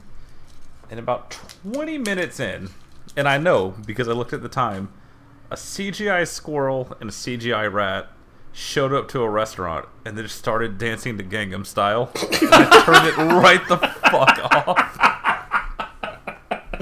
When did this come out? I. It looks like 2005. It looks wretched. That would I think the song came out in thirteen. Yeah, I'm pretty sure that was released in 2013 because I went to Korea the next year and it was uh, pretty big there. the worst part is like so that was where I shut it off for the night, obviously. And uh I was busy the next couple days, so I come back a couple days later, which even for movies like this, I, I hate splitting them up like that, but I mean, things happen. When I hit play days later and saw I was only 20 minutes in, I almost had a fucking breakdown. I assumed I was like at least a good 40 45. So this whole goddamn movie is about these goddamn CGI squirrels voiced by like Will Arnett and Brendan Fraser trying to steal fucking nuts. Oh, you watched And Brendan Will Arnett's Fraser movie? selfish. Yeah, I did. and he doesn't want to share his nuts with the rest of the forest. And then fucking Liam Neeson's the big evil fucking hedgehog who's against everyone. And there's double crossing and there's the mafia involved. And it's just a fucking tight hour 80 of wow, I sure hope this squirrel learns his lesson and helps the other squirrels. And the movie ends with the voiceover saying, After all, we're all a little nuts. And then the squirrel winks at the camera and gives you a fucking that's all folks and it turns to black. Sounds like much ado about nothing. You know, Parker, the main thing I want to say here is that it's actually pronounced Gangnam style, not Gangnam style, so. Oh, oh, oh! I I have another question for you. Um, who sings that song? Sigh. Oh, did you know a CGI version of him comes out and the entire song plays? The entire song plays? The entire song plays in little CGI side dances with all of the animals. Three and a half minutes! Correct. Holy shit! The entire This this could, Vanacore was not kind to me. this couldn't have been a minute over 84, right? You'd like to think that, wouldn't you, boss? Oh, Or that song push it up to a tight 90. oh my god. So that was a good experience for me, and I really appreciate my friends. I'm glad you had a good Quality time. Cinema. Yeah. Now, uh, I'm not a learned man by any means, but I know some Shakespeare. I know Romeo and Juliet. Yeah. But I prefer more modern adaptations, like Little Italy, which is just one of Hayden Christensen was Romeo, and and the warring families were just two Italians who owned pizzerias, and they hated each other. Dude, I saw this like cover. the guys at Oasis. See that's the see that's the thing, dude. It's like a lot of people are like, whatever happened to Hayden Christensen after the prequels, right? Well, this Turns out, warring pizza families for 90 minutes. And then, don't worry, it's all settled when they have a pizza cook off and they realize they're in love with each other. Fucking hate you. so it sounds like this one was better than the comedies are Duck not Job. my thing. But Jesus Christ. this movie makes me so happy that it's still okay to be racist against Italians. Yeah, Because well- goddamn, it's impossible not to be. Ugh, shame their food is so good though. Oh god, it is. Except for rigatoni. Can I just talk about like how rigatoni's bullshit? Absolutely. It's like the floor worst is shit. You haven't Yeah, talked enough tonight. Fuck yeah, thank you. Rigatoni is rigatoni is the most bullshit pasta shape. I want to fuck rigatoni in the ass. Parker, what else did you watch? Well, uh, so I finished watching all- all the Spider-Man movies, and I'll just save that for when, uh, because eventually Alex and his Oh, assignments yeah. will get to Yeah, Amazing yeah, yeah. Spider-Man 2, and then that will be a 45-minute conversation. Yes. Oh, I'm so happy to talk about that again. Now that that is fresh in my brain, I am just mm, very excited to have that talk. So let me just talk about one final thing. Do you want to know what the last thing I did before my fucking apartment flooded and ruined all of my stuff? Beat off. I watched Free Guy. How How's your week been, guys? No, wait a second. Wait, wait a second. Can You think that's what my caused memory. it? Refresh my memory. Yes. Alex, did you watch Free Guy as well? No. Why would I do that? I, Someone. I watched Red Notice. Oh, same thing. So someone I know talked to me about Free Guy, and I think they Was saw it Harry? That seems like something Harry would do. No, I don't read this post. I uh, someone talked What the about. fuck? I'm kidding. You're Uh, I don't even think they saw it. I think they saw bits and pieces of it. They were just like, "Dude, this looks lame as shit." Parker, Hey, if you've seen Lego Movie, you've seen this. Wait, I if lo- you've seen the Truman Show, you've seen this. wait, I like both of those movies though. yeah, just Oh. watch those then. Oh, so was so I guess Free Guy was as good as they are. So here's the thing. For most of the movie, it's fine. Like it's a two star. Like it's a bunch of other movies I've seen before. Yeah. Whatever. I was hoping this would be shittier so I could talk more about it. So like the Japanese, so like the Japanese sexual assault scale zero to ten. What's the uh, Ryan Reynolds quipometer here? Zero to ten. I'm so glad you asked. Because we build to the climax of the film. Uh oh. Where he must face another NPC. This NPC is a giant Giga Chad Ryan Reynolds. And that sucks, right? Yeah. It's Ryan Reynolds against a giant CGI muscle Ryan Reynolds. Yeah. So he has to use all of the powers of the video game to defeat him, in which he summons Captain America's shield to block an attack. And then he grows a giant Hulk fist to attack him. And then when all is lost, he pulls out a lightsaber.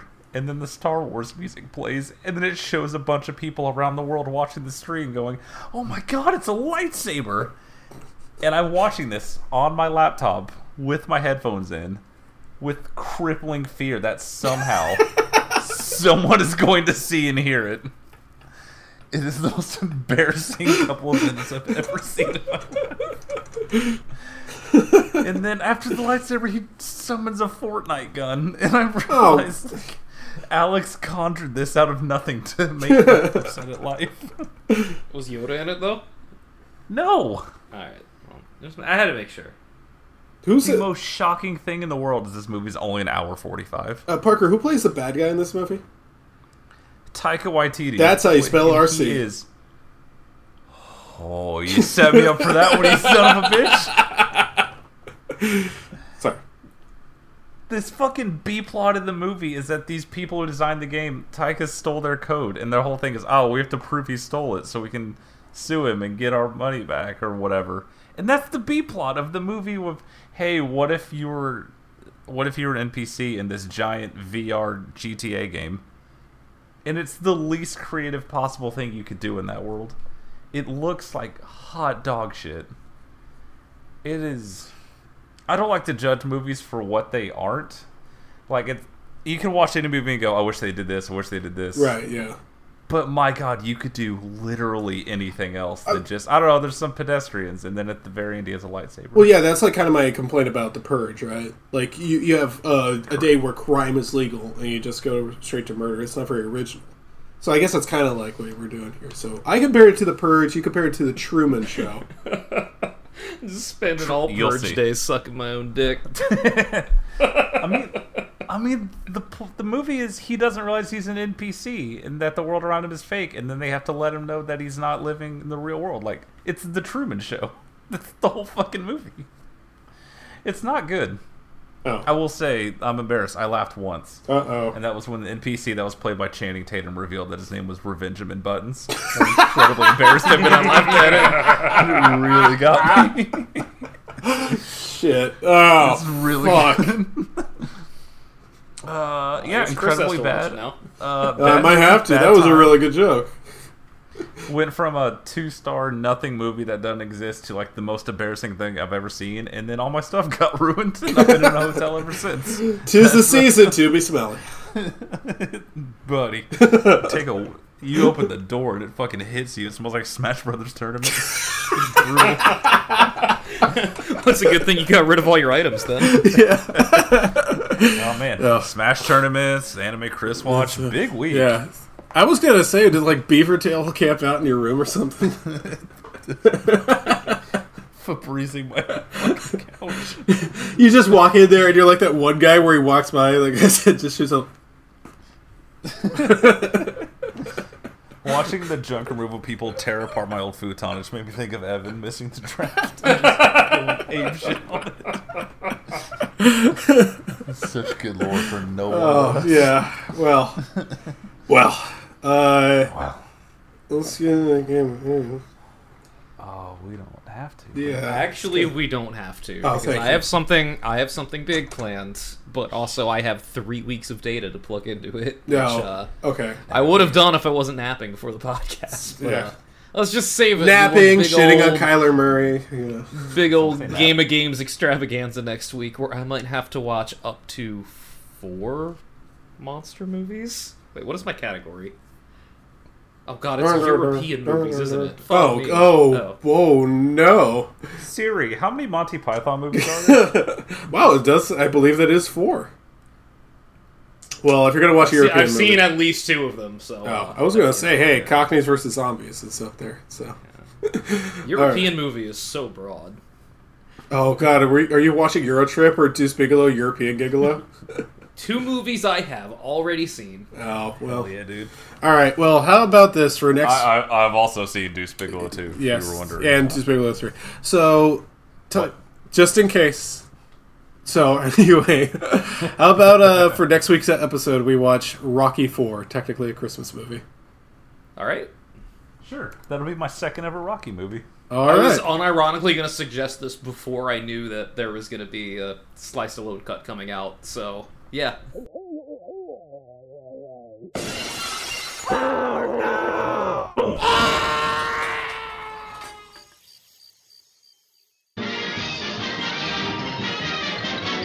And that's the T, sis.